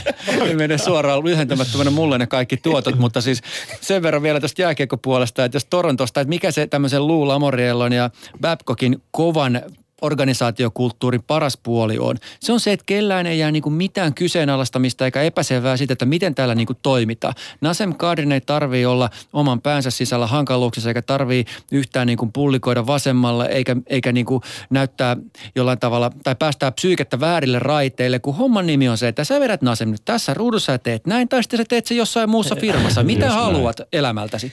Niin ja, ja- sitten se on aika helppo päättää, että joo, että tässä on tämä Mike Babcock, se tekee sut paremman jääkiekkoille, miltä se kuulostaa tämmöinen diili. Sounds great. Kadri tuli viisi kiloa laihempana nyt kämpille ja hän itse kommentoi sanomalla, että, että mä jätin illalla napsimisen pois. Mitään muuta muuta mä en ole tehnyt, kun illalla mä oon tykännyt vähän napsia, kun katsonut telkkaria. Se on. Mä tehopinnan lisää Jätin, jätin pois, niin, niin, niin, hän on tikissä. Ja se, mikä Torontossa on puuttunut monta vuotta, on nyt siellä, eli kilpailupelipaikoista. Mä lisään sen Miro Aaltosen ja Kasperi Kapasen sinne. Tuolla ei ole enää vapaita paikkoja tuossa kokoonpanossa, ja silloin iso merkitys Toronton menestyksen kannalta. On, ja tämä on tapahtunut ihan valtavalla nopeudella. Siis missä tahansa muualla Kasperi Kapanen saisi nyt sen näyttöpaikan. Se sai Kyllä. oikeasti sen kelpo tontin, on näyttänyt AHL, on vähän niin kuin väärä paikka, että nyt pitää tsekkaa se NHL-osasto. Ja ei mahu. Joo.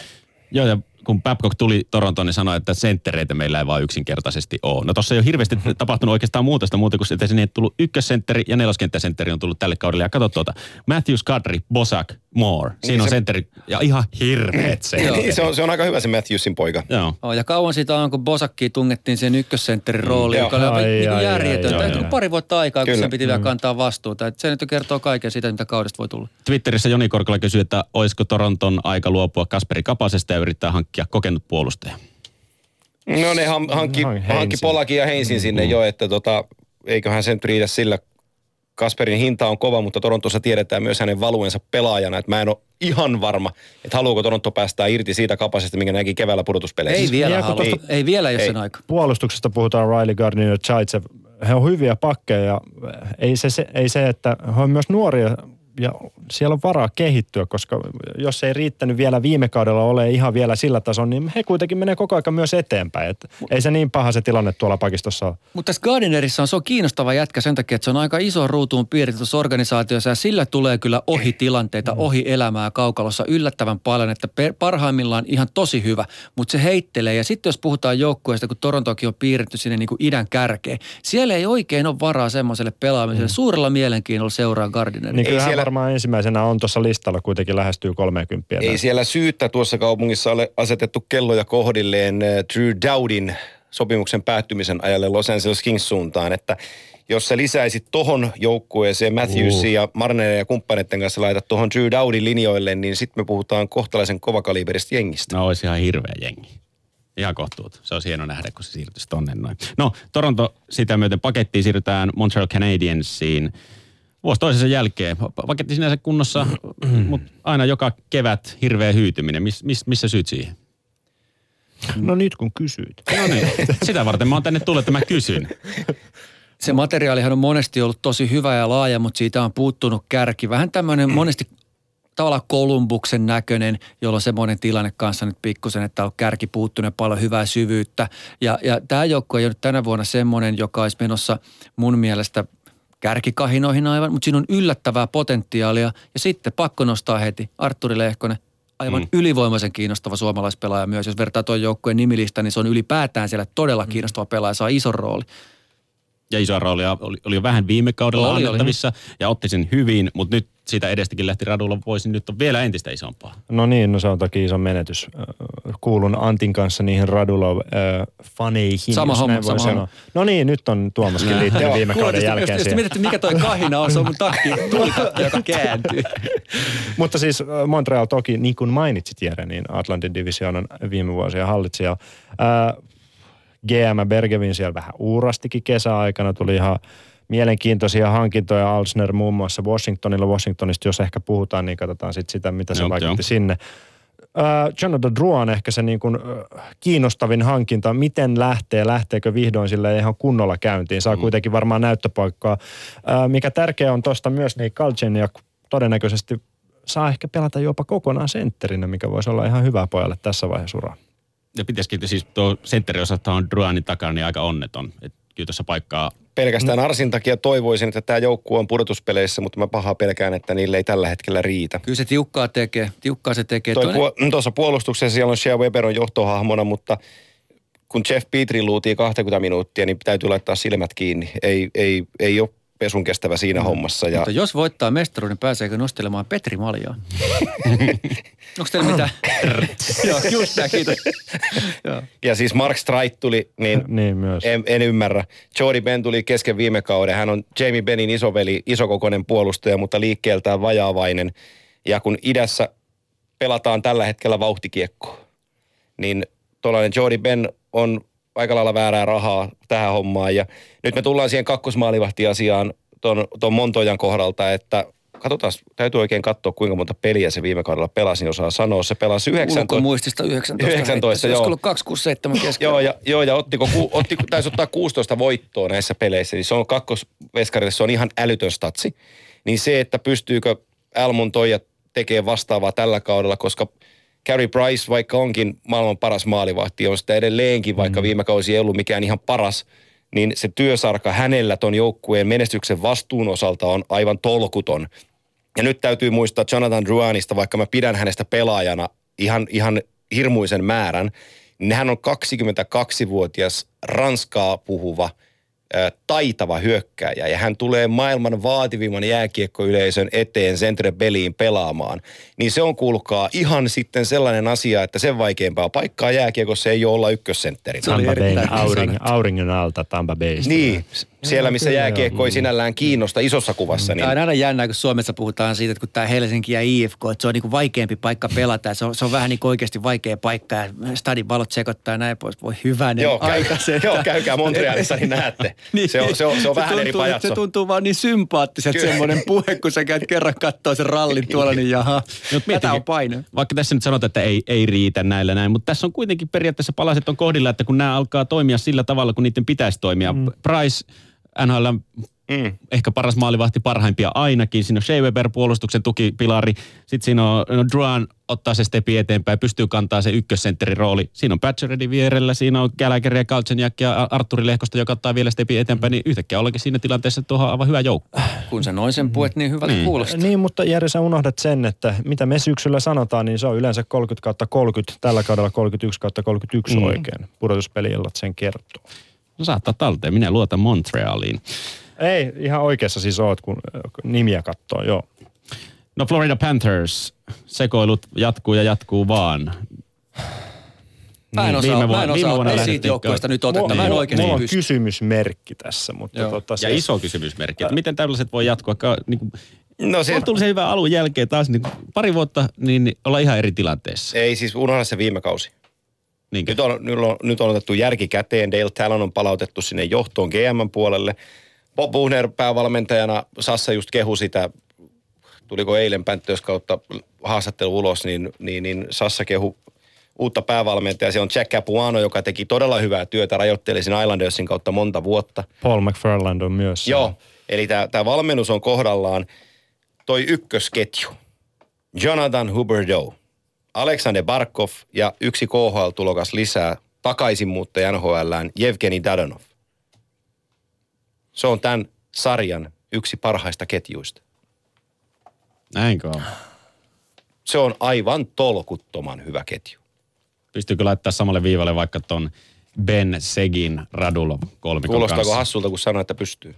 No Se, Kyllä se se kuulostaa vähän hassulta hassulta. Kat, kat, katso, katsokaa pojat, katsokaa.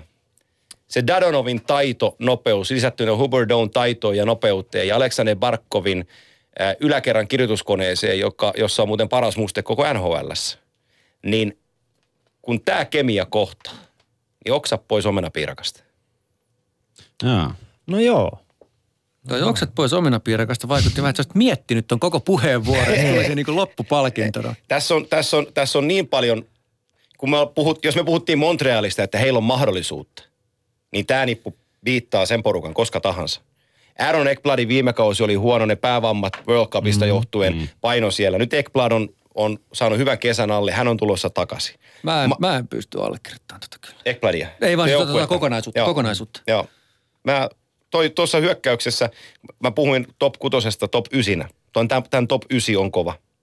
Joo, ei se, ei se huono, en mä sitä tarkoita, mutta jotenkin se, että se meni sitten vielä...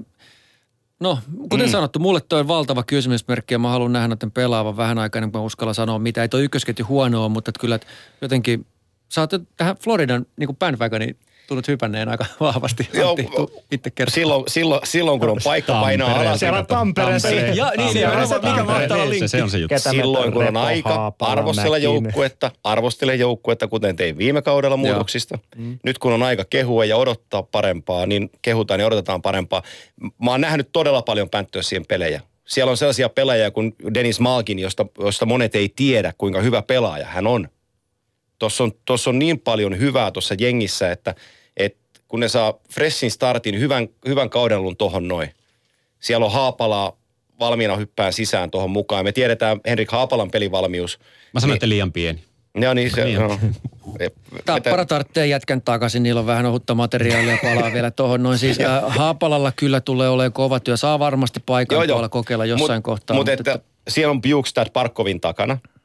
Siinä on yksi, kaksi, ykkös, kakkosentteri. Jared Mac, joo. äh, joo, mm. äh, Vincent Rosek. Jared McCann, joka tuli toissa kaudella äh, kesken kauden, ei viime kaudella kesken kauden, kun tämä iso puolustaja, nyt en muista nimeä, joka meni Vancouveriin, Erik Gudbranson. Niin McCann ei viime vuonna sopinut tähän heidän juttuun, se ei oikein saanut chanssia siellä, mutta McCannin nopeat jalat, hän on, siis siinä on iso potentiaali siinä jätkässä. Trocek tiedetään, Verbada tiedetään, ö, mulle toi on kova joukkue. Katsotaan, onko mä oikeassa vai väärässä. No niin, no mielenkiintoilla, mielenkiintoisin katseen sitten seurataan Floridan otteita, miten tamperelaiset siellä ja selostamon puolella sitten ottaa osa Floridan matseihin. No siirrytään eteenpäin Detroit Red Wings ja otetaan siihen Twitter-kysymyksen kautta hashtagillä NHL-ilta, niitä voi tänne laittaa sekä tietynkin WhatsApp-viestejä ääni sellaisia. Studio 0401638586 on se numero. Laittakaa tulemaan vaan, mutta Detroitista Tuukka Mettälä kysyy, että onko Detroitin ainoat ilonaiheet lueteltuna kaksikossa Mantha Larkin? Joo. On. Mm. Mm-hmm. Toi noi. Siis, no mä voin aloittaa, kun täällä jengillä vähän tökkii. Mun mielestä Detroit, se, se jättiläinen, joka se oli, niin siitä ei ole mitään, jä, siitä ei ole niin mitään jäljellä. Me totuttiin siihen, että se Detroit, joka varaa, menestyy hyvin ja varaa silti super loistavasti aina keväisinä. Miten ne sen tekee, miten ne sen tekee, ei tarvitse kysyä enää.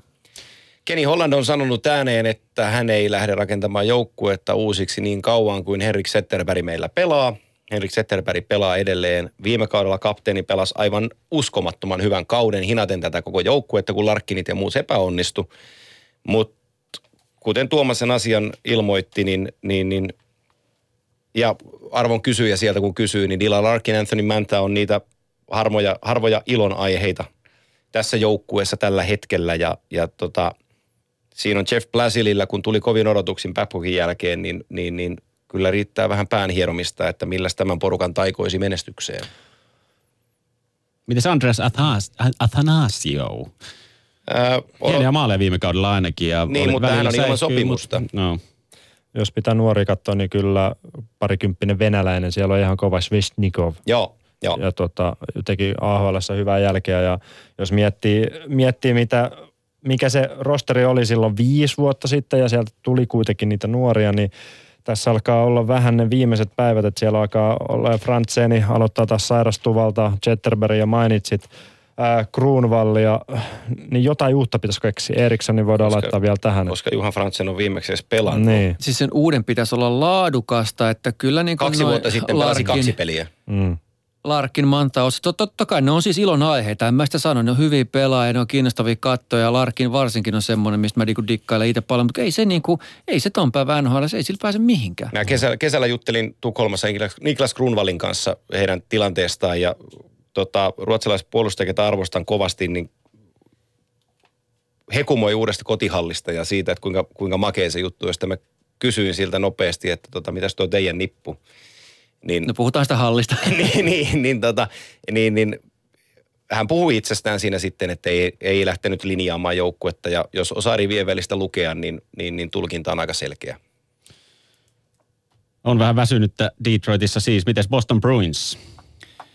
Se taas, se on Herättää. semmoinen joukko, jonka mä sanon, että se on, se on parempi kuin jengi arvaakaan. Se, se nousee mun paperissa kyllä korkeammalle kuin, kuin sijoille keskikasti. Että mä, mä tarjoilen sitä kyllä korkeammalle. Seuratkaa numero mieltä? 73 Charlie McAvoy. On sitten jonkin verran hyvä puolustaja, kiekollinen sellainen. Tuli kesken viime kauden mukaan mm. ja pelasi Junnu MM-kisoissa, oli siellä ihan fantastinen. Ja, ja tota, on näyttävä pelaaja, on, on kiekollinen nykyajan puolustaja, joka pystyy muovaan paljon. Tota, viime kaudella tässä oli niin monta alisuorittajaa tässä joukkueessa, että tämä tulee väkisinkin paremmaksi, koska, koska ne tärkeimmät palaset Bostonin kohdalta, äh, Kreitsi pelasi välikauden, Bergeron monen rikkinäisen vuoden jälkeen ei päässyt tasolleen, ja nyt me puhutaan maailman parhaimmasta kahden suunnan sentteristä. Niin kun nämä kaverit palaa, palaa sinne, mitä niiltä odotetaan, ja Brad Marchand, vaikka vihaakin uutta mailakoodisääntöä, niin kun ymmärtää sen positiivisen puolen, mitä se hänelle tarjoaa. Aloitussääntöä. Ai, ja, Niin, anteeksi, aloitussääntö, joo, kyllä. Joo, niin tota, hänelle, hänelle aukeaa paljon tilaa, mutta silti tuossa joukkueessa on tällaisia Matt Beleskiä, jota mä karsastan aika isosti. Mutta mä, mä, mä, tykkään siitä, mistä ö, on puhuttu, että Cheno Chara on jo päivänsä nähnyt ja muut. Nyt alkaa pikkuhiljaa, mainitsit jo McAvoyn, Tori Krugista on puhuttu jo monta vuotta. Sitten siellä on Karlo nuori kundi pakistossa. Ö, Niin tuolla kuitenkin mennään eteenpäin. Tapahtuu jotain joukkueessa ja rakennetaan uutta, vaikka hyökkäyksessä kaksi kärkiä ja on ollut kaksi kärkiä ja jo monet vuodet. Joo, nyt tai se vaihe- kolme kärkiä. Joo. Ja, Nyt se vaihe alkaa tuolla käynnistyä Kyllä. selvästi ja, ja tota, mä, mä haistelen juuri, niin on kaksi sentteriä tuosta, kun Kreitziberger on, ne on niin hyviä, jos ne on tikissä. Ne on vaan niin, kuin niin hyviä, Oh. että niiden varaan pystyy jo paljon pelistä tekemään. Pakit, ei, ei tuossa ole mitään hätää. Top nelonen menee ihan jees, siis oikeasti kestää vertailua. Sitten maalissa Tuukka Raski, joka saa tuossa kaupungissa rapaa ihan järjettömistä syistä pitänyt niitä hengissä. Kyllä. Todella, todella monia iltoja. Muun muassa viime kaudella, jos pääsee pelaamaan terveenä on liikan Ja kärkiveskareita. viime, viime kaudella David Pasternak naputti 36 maalia. Mm. Ja mitä se tieni, sitten oli 800 000. Nyt, mm. se, nyt se uusi diili takaa hänelle vähän vajaa 7 miljoonaa kaudessa, että painoiko se kahdeksan vuotta ja 40 miljoonaa vai 6 vuotta ja 40 miljoonaa, jotain sitä luokkaa, niin, niin siinä ei sitten selittelyt enää tuolla hintalapulla auta, vaan niitä nyyttejä pitää latoa sinne huolella. Entä Buffalo Sabres, onko tylsää vai oletteko samalla linjalla kuin minä, että kyllä tuossa paljon mielenkiintoista löytyy. On parempi joukkue kuin moni pu- sitä osaakaan Siis odottaa. parempaan suuntaan Joo. selvästi menossa. Siellä alkaa tapahtua, ei ne ole vielä niin kuin missään, mutta se viime pohjakosketus on nyt nähty. Joo, tärkein asia lienee kuitenkin yksittäisenä se, että joukkueen päävalmentajuuden kantaa tällä hetkellä Phil Housley, joka teki Nashvillessä Peter Lavieledin apuvalmentajana uskomaton, uskomattoman kovaa duunia ja Nashvillen organisaatiossa viime kesänä kaikki varauksetta kehuvat Phil Housley ja hänen valmennustyyliä ja metodiaan siinä, kuinka hän muovasi sen Nashvillein puolustuksen sellaiseksi kuin se oli. Niin Housley on oikea mies johtaa tätä joukkoa. Jack Eichel on Jack Eichel pystyy ratkoon yksin pelejä, mutta nämä, nämä Jason Pominvillit sinne takaisin tulot, niin en, en, en, en vaan pysty niin kuin millään tavalla ymmärtämään. Joku Jordan Nolan on ottamassa pelipaikkaa sieltä, niin ohohohoho. Miten ykkösmaalivahti Robin Lehner? On hyvä maalivahti. Eikö? On. On hyvä maalivahti. Iso kokoinen, ollut paljon loukkaantuneena. Toivon mukaan pysyy ehjänä, niin pääsee näyttämään tasonsa. Rasmus Ristolaisella taas odotettavaa on paljon ja kantaa se suurimman vastuun tuosta puolustuksesta ja kantaa se hyvin. No Kantaa se Skandella oli hyvä haku, niin kuin, niin kuin tuota Mäkinen tuossa sanoi aikaisemmin, mutta kyllähän toi on ihan, ihan niin kuin tota Rasmuksen työmaata toi Buffalo takalinja. Ja lisätään sinne pakistoon Metaluk Magnitokorskista tullut Venäjän aamajalustaja Viktor Antipin. O- pystyy ottamaan pelipaikan tuosta joukkueesta ja pystyy olemaan merkittävä palanen tuolta Tottunut joukkueesta. vastuuseen, Kyllä. hyvä, hyvä kiekolla YMS. No sitten tylsiä joukkoita taas ottava Senators. Vai onko tylsä? No, Ei siinäkään oikein ole mitään, kun mitä, mistä kiinni kun ottaa. Erik Kaasson on telakalla, se on tylsä joukkue. Kun Erik Kaasson pelaa, niin se ei ole tylsä joukkue. Joo, on se siis, se on siellä keskikastissa vahvasti, mutta ei ole menossa mihinkään sen suurempiin saavutuksiin, mutta se ei myöskään, sie- siellä ei rakennu tällä hetkellä mitään sellaista, vaikka siellä on paljon ollut vaihtuvuutta niin kuin hyväänkin suuntaan, niin si- se permanentti, se ei vaan niin kuin riitä Et, et mun mielestä se, mitä ne viime keväänä pelas, absoluuttinen maksimi. Mm. No. Ihan siis mm. ei pysty enää parantaa tosta. ei ole salaisuus, että siellä on muutama iso pelaaja, tärkeä pelaaja, niillä on sopimukset tulossa katkolle tässä lähiaikana ja siellä on aika paljon painetta, miten asioita pitää tehdä. Pierre Dori on, on yrittänyt kaivata Dion, äh, kaivata Dion Fanoffia jo sivuun hetken aikaa, mutta kun Fanoffin cap hitti on 7 miljoonaa, niin ihan hirveän monta ottajaa Ei ei, ole, ole. niin. Ja valitettavasti hänellä on tuon puolustuksen pisin sopimus. Niin yksittäisen pelaajan yksi sopimus saattaa paljon sakata tämän joukkueen kohdalla, kun siellä on ABC-purilaisesta tuttu kaveri, tämä tää, tää, hetkinen, aina. Kyle Turris, niin Aina hänellä, hänellä, hänellä loppuu diili tähän kauteen ja hän on ilman muuta sellainen kaveri, kenet pitäisi saada riisainattua tähän joukkueeseen, niin jostain pitäisi irrotella, irrotella rahaa ja, ja tota, kyllä viime kausi oli aika maksimum. Ne oli hei maalin päässä Stanley Cup-finaalissa mm. tällä porukalla. No. Ja, niin, tää Mut oli ja, juuri se, ja, ja, ja, mä, ja mulle se ei tällä hetkellä ole pudotuspelijoukkue. Niin, siis no se on siinä hilkulla. Mä, mä koen sen, että se on siinä viivalla, mutta siis juuri tämä, että miten ne saattoivat olla Joo, siellä. mutta se kertoo siitä ne, NHL tasaisuudesta enemmän kuin ottava Senatorsista. Kyllä. Ja sitten ne kertoo siitä, että kun Bobby Ryan sattuu saamaan niin sen maalivaihteen päälle, miten ikinä se tapahtuukaan, niin yksittäinen pelaaja pystyy sitten nostamaan. Mä, siis NHL ei ole mitenkään kuuluisa ympäristö siitä, että siellä analysoitaisiin peliä ja pelaajia kauhean laadukkaasti. Siis Suomessa on paljon pätevämpää NHL-toimittavista monin paikoin ja pelin ymmärrystä kuin yleinen NHL-toimittajien taso. Se on tähtikulttia hyvin pitkälti. Kun Bobby Ryan teki maaleja siinä yhdessä ottelusarjassa, niin siellä oli siis TV-kasvo selitti jotain, niin kuin, että et, et, et coachi, että et, et aikaisemmin coachi ei oikein antanut vapauksia, mutta nyt se antaa sille vapauksia, että se saa pelata niin kuin se haluaa. Siinä niin kuin järjetöntä puhetta siitä, ikään kuin olisi niin kuin joku lieka annettu pudotuspeleissä. Se ohjaaja niin kuin ollaan kyljellä siellä maaleja, sattuu oikeassa paikassa oikeaan aikaan. Eli tämmöistä niin kuin hypertyhjää puhetta, joka ei perustu oikein mihinkään ja samalla siinä ylianalysoitiin koko se ottavan potentiaali. Ei sellaista potentiaalia ole, mistä ne silloin puhu, se vaan sattuu olemaan niin kuin Mäkinen sanoi ihan oikein, että se vaan kertoo siitä äärimmäisestä tasaisuudesta. Joo. Entä Tampa Bay Lightning viimeisenä joukkueena nyt sitten tästä divisioonasta? Aina puhutaan Stanley Cup contenderina, mutta eipä ole hirveästi väläytellyt sen osalta. Jatketaan aiheesta. No niin, jos se otta, Pysytään siellä. Niin. Ottavasta puhuttiin, että äh, otti kaiken maksimaalisen irti, niin viime kausi oli mun mielestä Tampa Baylle vähän välivuotta ja nyt tullaan uudestaan. Siis mun mielestä ihan kärkijengei tuolta. Oot. Ihan kärkijengei. No, mutta missä se on sakannut? Miksi, miksi niitä... Steven Stamkosin niin, loukkaantuminen. no, mut- Ää, monella huippupelaajalla viime kesken kaudella oli sopimus ö, erimielisyyksiä jatkosopimuksista, niitä veivailtiin ja tehtiin. Nyt ne on veivailtu ja tehty. Ja Stamkos on takaisin kunnossa. Ja kun se Duan lähti sieltä, niin Sergachev tuli puolustukseen, venäläistalentti, joka tulee oleen sitten iso tekijä NHLssä. Onko kypsä vielä, niin se on asiat erikseen, mutta kun me lyödään Viktor Hedmanin, Anton Stromanin taakse kehittynyt Andrei Sustur, joka on ottanut isoita askeleita eteenpäin. Sanotaan mitä sanotaan, mutta Dan Girardi, Siis mä olin kolmosparista tyyppisesti niin. ihan joo, joo, joo kyllä. ja, ja Braden Coburn, niin toi puolustus on rakennettu hyvin. Vasilevskillä ei ole enää sitä Bishop-juttua, ootko sä ykkönen, ootko sä kakkonen, mitä mm. sä oot. Sä oot ykkönen, ota koppeja. Mm. Just näin. Ja Vasilevski on osoittanut sen Stanley Cup-finaaleissa muutama vuosi takaperin. Hän oli siellä pelaavana maalivahtina ja pelasi todella korkealla tasolla. Hän on loistava maalivahti ja toi hyökkäys on ihan murhaava. on siis mitään syytä ei ole siihen. Tai sanotaan näin, että, että tuo joukkue on lähtökohtaisesti kärkijoukkue. Jos ne ei ole sitä, niin jotain on mennyt pieleen. Se voi olla loukkaantuminen. Ainahan peli voi monesta syystä sakata, mutta ihan kaikki eväät, siis ihan kaikki Oh. eväät löytyy. Sulla on syvyyspelaajia Chris Kunitz ja Brown ja Namesnikov, ja se kertoo aika paljon siitä, että minkälainen se ydin tuolla Kyllä. hyökkäyksessä on. Jos, jos sentteriosasto rakentuu kahden kärkisentteri ää, Tyler Johnson ja Steven Ja Stamkosin kanssa, niin siinä on asiat ihan hyvin. Ja kun me mennään Jim Rutherfordin luomaan top 9 hyökkäjistöön top 6 sijasta, niin tämän joukkueen top 9 hyökkäjistö on tämän sarjan yksi kovimmista. Ehdottomasti, siis ihan kiistatta kyllä. Joo, että se, että paljon voidaan puhua siitä, että onko Steven Stamkos ihan sen kaiken hypen arvoinen, mitä hänen ympärillä on liikkunut. Tuli osittain pieneen tyhjiöönkin Stamkos, kun tarvittiin lisää tähtiä. No nyt hänestä voidaan puhua ikään kuin oikeilla äänenpainoilla, kun on tämä nuori veljeskunta tullut sinne ja ottanut homman lapaseen. Stamkos voi olla just sellainen, kun hän on painaa sen 71 pistettä tuossa kohdassa ja pelata kokonaisvaltaista jääkiekkoa. Ylepuheen urheiluiltaa. Mäkisellä ja, oli. Ja sen sanon vielä Tampasta perään, että kun tuossa hekuteltiin Conor McDavidin pistesaldoa, niin hyvä kilpailija pistepörssin voitosta Nikita Kucherov. Okei, eli jatkuu samanlainen tehtailu kuin viime ja kaudella, tai hyvä, parempikin. hyvä kilpailija Patrick Laine kanssa myös tuosta On. maalipörssin. Vi, viime, viime kevään runkoisen loppupuolen maailman paras pelaaja.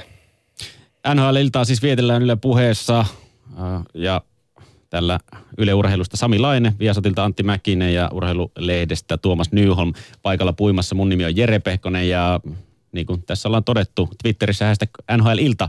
Sillä voi lähettää kysymyksiä studioon sekä myöskin WhatsAppissa ääniviestein numero 040 1638586 on se numero, mi- minne ne tulee laittaa. Kerro kuka oot, mistä oot ja napakka kysymys, niin otetaan niihin sitten vastauksia täältä. Ja siirrytään viimeisen divisioona, eli Metropolien divisioona itäisessä konferenssissa, ja aloitetaan se Pittsburgh Penguinsilla hallitseva mestari, kaksinkertainen sellainen palkkakatto aikakaudella vielä, joka on käsittämätön suoritus. Mm. Mä vaan odotan pudotuspelejä ja katson, mi- mihin sitten riittää. Aika paljon pelejä viimeiset kolme vuotta. Sieltä lähti muutama kärkiä ja kunitsi, Flöri, ää, Nick Bonino senteriosastolta, mutta ei henketty nyt yhtään toi joukkue mun, mun paperilla. Niin ja se Fleurin lähtö on siinä määrin merkityksellinen, että hän on maailman paras joukkuepelaaja. Ja hän ei ole koskaan Pittsburgh-aikakaudellaan rutissut siitä, että Matt Murray kantaa vastuun hänen edestään, vaan hän on aina hakenut posia, hakannut jätkiä lapoihin, tukenut niitä. Et löydä NHL-kartalta yhtään pelaajaa, joka haukkuisi Mark-Andre Fleurytä ja sen poistuminen sieltä pukukopista, niin se on paljon isompi merkitys kuin se, mitä hän pelillisesti tälle joukkueelle olisi antanut. Mm. Matt Murray pelillisesti alkoi olla, olla jo parempi maalivahti kuin Marc-André Fleury. mutta ei siinäkään virhettä tarvitse tehdä. Vegas Golden Knights sai todella hyvän maalivahdin No. Mark Joo, Fleurystä, että vertauskohta Matt Murray on, on, on kova, koska Murray on niitä lupaavimpia nuoria maalivahtia koko sarjassa ja Sai, mutta samaan aikaan tässä oli, niin kuin kirjoitus oli seinällä, että tämä maalivahtihomma tulee menemään mm. näin. Toi laajennusdraftihan tarjosi sen ihan niin kuin täydellisen Nimeni. homman ratkaista Joo. tämä koko asia ilman minkäänlaisia ongelmia, koska toi mitä Mäkinen sanoi siitä Flöristä, se on, se on ihan totta. Kyllä voin sen vahvistaa tässä teille kaikille. ja tässä se on juuri näin. niin, tuota, niin, niin, niin, ne pääsi ikään kuin vaikeasta asiasta yli aika smoothisti. Aikoinaan puhuttiin Chris Osgoodista äh, Red Wingsissä, että voitti pelkästään Stanley Cupia, koska joukkue oli niin hyvä, mutta mun mielestä Fleury oli vähän samaa ansaa, että voitti Stanley Cupia, mutta ei saanut ihan sitä arvostusta, kun oli niitä muutamia slamppeja tuossa äh, Pingvins-uran aikana, mutta on, on kyllä laatu veskari ei siitä. No jos äh, Tampa Bay Lightning voi vähän piiloutua sen taakse tässä menestymättömyydessä, että siellä on ollut loukkaantumisia kaikkea takana, niin on, on niitä ollut Pittsburghissäkin, kun puhutaan, että määttä, Grizzly Tank puolustuksen kärkihahmoja, niin ei mitään Tepponummisen tap- tapaisia Ironmaneja ole. Niin mikä siinä sitten on, että, että toiset vaan naaraa niitä voittoja, toiset ei vaikka loukkaantumisen ihan samalla mitalla on? Sepä se. Se on uskomaton asia, jota on tämmöisen etäisyyden päästä mahdoton sanoa, että et, et minkä takia Pittsburgh on pystynyt kestämään moneenkin kertaan tämmöisiä isoja summia, koska se, se, sitä ei voi selittää mikään sattuma tai semmoinen joku tietty yksi asia on kohillaan, vaan siinä koko firmassa on niiden country clubin vuosien jälkeen tehty nyt taas, se meinas lipsua vähän siihen. Tiedätkö, että siellä vihelleltiin, oli aika paljon longes jätkiä kengät pöydällä. Sattumalta itsekin pääsin niihin aikoihin siellä vieraileen, kun tein Jarkko Rudusta silloin kirjaa, niin siinä näki hyvin ja siitä muutos on aivan valtava sitten, että, että tota, mit- Mäkin mitä otti heti kengät pois pöydältä. Okei, joo. Country Club vuodet. mutta siis, että, Alkaaks että, lipsua? tähän, tähän sun kysymykseen vastaaminen vaatisi sen, että viettäisi aikaa, siellä olisi niin sanottu beat writer ja haistelisi sen joukkueen tunnelmaa koko ajan, tietäisi tarkemmin, mutta se on hatunnoston arvoinen suoritus, jo- jota ei, ei ymmärretäkään, miten vaikeaa on tapella isojen loukkaantumisten läpi NHL. Ja tämä joukkue taistelee kolmannesta perättäisestä Stanley Cup-voitosta. Mikä on Eli- ihan On, käsittämätöntä. mutta kun sulla on Matt Murray maalissa, sulla on Chris Letang puolustuksessa pelaamassa, Derek Bouillon tekee mm. sinne nyt nousu. Puhuttiin niistä hankinnoista. Ei niitä tarvitse olla, kun Ei on Derek. Bouillon kaltaisia jätkiä organisaatiossa. Justin Schultz on todistanut tasonsa. Toi puolustus on todistanut tasonsa näissä ratkaisupeleissä. Viime kaudella huilia veti Tom Kynhäkkel, joka loukkaantuneena ei mahtunut pelaankaan. Toissa, siinä ekassa Stanley Cup-juoksussa Kynhäkkel oli tärkeä Oli- oli palanen. hy- hyvä hän, on, hän, on, hän on ikään kuin takaisin tässä joukkueessa. Viime kauden kesken sinne tuli sellainen kaveri kuin Jake Gensel, jonka nimeä opeteltiin lausumaan, että kuinka se pitääkään sanoa ja mikä tämä jätkä on. Se oli ra- ratkaisemassa Stanley Cup-finaaleja. Tässä on niin paljon kovia asioita ja sulla on edelleen kolme hyökkäysketjua, josta ensimmäiseen sä laitat maailman parhaan jääkiekkoilijan Sidney Crosbyn. Kakkoskenttään sä laitat maailman parhaan eurooppalaisen jääkiekkoilijan Jevgeni Malkkinin ja kolmoskenttään sä laitat hodareita syövän Phil Kesselin. Niin sä et voi tätä joukkuetta laskea ulos. Kesän upein kuva Oli, kun ylivoimaisesti. Phil Kessel söi Stanley Cupista hodareita. Sitä itse ironian määrä. Täytyy, siis mä arvostin niin valtavasti. Kyllä. Siis Kesselin sosiaalisen median presence, se, sitä tulee vähän, mutta se on aina taattua laatua, kun sieltä jotain tulee. kyllä, Silloin tietää, että kyllä. siellä on na- naureskeltu partaansa aika paljon, kun niitä mietitään niitä kuvia. Ja sitten mietitään, ja, ja sit, kun me tietää. nimetään nämä, nämä kyseiset pelaajat, mitä äsken nimettiin, niin me edetään sieltä ulos vielä sellaisia pelaajia kuin Patrick Hörnqvist, Connor Sheary, Scott Wilson. Hagelin niin, pitää Carl nimetä Hagelin ilman muuta. Niin tämä on, tää on ihan psykedeellinen tämä joukkue edelleenkin. Eli kovat on Se, se mitä Sami sanoi, niin Sami sanoi hyvin se, että ne on, ne on pelannut niin paljon pelejä viime vuosina, että jossain kohtaa sen pitää alkaa näkyä. Onko se sitten tämä kausi vai sitä seuraava, niin ei me tiedetä. Joo, Oli, oli Edmontonikaan ei tainnut voittaa kolmea putkea, edellinen Islandersi. Vaikka oli aikamoista dynastiaa 80-luvulla, mutta, No, no, mutta on tuntuu- se vaikea homma. On, on, mutta tuntuu, että Sidney Crosby on sen tyylinen pelaaja, että sillä ei paljon pelit nakerrat tuolla takaraivosta, kuinka paljon. Se ei tunne väsymystä. Et si, siinä vaiheessa, kun sinne askiin menee, niin kyllä se vaan niin kuin puristaa jostain. Tämä on kiinnostavaa nähdä. Se on 30 jätkä, että kun se, se on- sen ruuvi on kireemmällä kuin varmaan kenelläkään NHL. Se pystyy vaikka niin kuin yksi jalkaisena pelaa kuin kaksi jalkainen. Se on käsittämätön ominaisuus. Mutta mitä sitten, kun hän on 35? Mm. Että millainen se uravaihe siinä kohtaa on? On aina ollut poikkeuksellinen kaveri, mutta sitten kun joutuu todella taistelemaan niistä sekunneista eri tavalla kuin nyt ja vielä tulee toimeen sen asian kanssa, että mä hiivun, koska mä ikäännyn, solubiologia on vääjäämätön tosiasia tässä kohtaa. Niin ja nähtäväksi jää, totta kai niin kuin kaikki hyvät toimittajat sanoo, niin nähtäväksi jää. Viime kaudella hän joutui taistelemaan josta nopeutta ja kaikkea muuta vastaan. Hän naputteli 75 peliin 89 tehopistettä. Et se meni ja, ihan hyvin sitten. Joo, ja sitten pudotuspeleissä, jossa se tahti vielä tiivistyi, kun sitä ruuvia vähän kiristettiin kireemmälle, niin 24 pudotuspeliin 27 pistettä. Niin, NHL oli palkatuin pelaaja. se on, hän, on, hän on juurikin Ei ollut edes vitsi. Ei, kun se on ihan tosiasia. Niin, se on ihan tosiasia. No siirrytään sitten Washington Capitalsiin ja siihen siirrytään jälleen yleisön kysymyksellä. Ylepuheen urheiluiltaa. Hyvää iltaa studioväelle ja koko Suomen kansalle. Semmonen mies kuin Alexander Ovetskin. Rupeeko olemaan menneen talven lumia vai pystyykö vielä tekemään vaikka 40 maalia kauteen? Ylepuheen urheiluiltaa. Suoraan kysymykseen suora vastaus asiantuntija Raadiltamme. Ei mitään käyttöä. Ei siis, tota,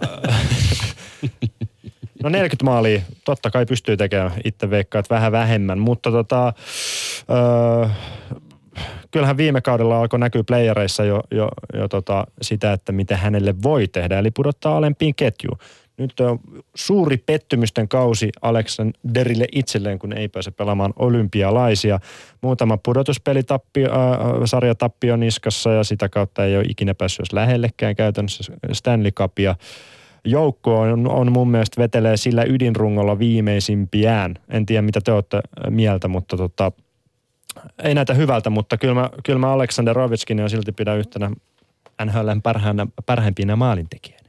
Siis kyllä toi mun mielestä näyttää hyvältä tuo joukkue edelleen, että kyllä mä sitä pidän niinku ihan, ihan huippujenginä ja potentiaali siellä on, mutta se, se, se, minkä takia ei näytä hyvältä on se, että et niin monta vuotta on pitänyt voittaa ja niin monta vuotta se ei ole ollut lähelläkään. Ja niin monta kertaa on tullut kauhean kesän turbulenssi ja nyt tuli vielä tämä oikein kunnon vyörytys, mikä nähtiin kauden jälkeen Ovetskin ja kumppaneita kohta, niin, niin et millainen, millainen joukkue sieltä tulee sitten nyt tähän lokakuuhun? Vastaus kysymykseen, voiko tähän 40 maalia ilman muuta voi? Kyllä mun mielestä potentiaali ei, ei siinä ole mitään epäselvää. Oltaisiko me päästy sellaiseen asiaan tässä jääkiekkoelämässä, että tässä aika monta vuotta olen vastaillut kysymykseen, että kumpi on maailman paras Sidney Crosby, Alexander Ovechkin ja, ja ei ole tarvinnut mun mielipidettäni koskaan sen enää sanoa, kun ei ole kuin yksi vastaus siihen kysymykseen. Mutta aika jännä homma on se, että kun Conor McDavid tuli tähän sarjaan ja tako viime kaudella kohtalaisen luvun, niin, niin, niin mä en ole nähnyt yhtään arvioa tai veikkausta tai ö, kirjoitettua juttua siitä, että kumpi on maailman, kuka näistä on maailman paras pelaaja, onko se McDavid, Crosby vai Ovechkin. Kyllä Mm. se menee ihan vaan sen Ovechkinin, anteeksi, Crosby ja McDavidin välillä. joo. Niin tämä kertoo siitä, kuinka se Ovin tähti on tullut vähän alaspäin. Ja cap hitin alla pakotetut muutokset, mitä, mitä tämä joukkue ja Brian McClellan joutui joutu tekemään, niin, niin ne, ne syö tätä joukkuetta. Isosti Sami puhui Carl Alsenista tuossa noin. Mm, Shattenkirk. Kevin Shattenkirk tuli, mutta se oli, se oli pikappi ajatellen, että tämä joukkue taistelee mestaruuteen, mutta Shats ei pystynyt siinä auttaan ja hän jatkoi matkaansa Rangers-suuntaan. Tuossa on hyviä palasia tuossa joukkueessa edelleenkin, mutta ihan oikeasti, jos sinne Devante Smith-peli, joka ei ole mahtunut pelaa missään, yhtäkkiä lyödään tuohon joukkueeseen, niin ei tällä porukalla lähdetä keuliin pudotuspeleissä. Ei tänäkään vuonna. Eli ei ole enää contender-osasto. Ei mun, Ky- kyllä, Viime kyllä. kaudella mun, ehkä oli, kun mun, oli mun, mun papereissani nää- ei Mun ole. papereissa voi kyllä olla siis. Näinkö on? On, kyllä voi olla. Kyllä voi olla. yksi hyvä pointti on se, että kun tuolta pakistosta lähti, toki kuten ä, Antti sanoi, niin Sätenkirkko oli vaan visitillä, mutta Carlsonin ja ää, Niskasen takana rooli korostuu Orlovilla, sun suosikki pelaajalla joka on ollut kuitenkin, ei nyt, ei nyt siinä ihan top nelosessa kuitenkaan Ei. niin kuin peliajallisesti. Mutta pystyy, pystyy pelaamaan kiekon kanssa ja pystyy rakentamaan asioita. Se on se, mitä tämä joukkue kaipaa. Brooks Orbikista ei ole siihen. Matt Niskanen, me tiedetään, minkälainen hän on pelimiehenä mitä hän tuo pöytään. John Carlsonilla on kova vastuu sitä kiekollista pelistä, niin, niin Orlovilla on tosi suuri vastuu sen kiekollisen pelin osaamisesta ja edistämisestä tuolle hyökkäykselle. Tuossa hyökkäyksessä on ihan, ihan eliittitason kavereita Beckströmistä Burakovskeihin ja Kuznetsoveihin.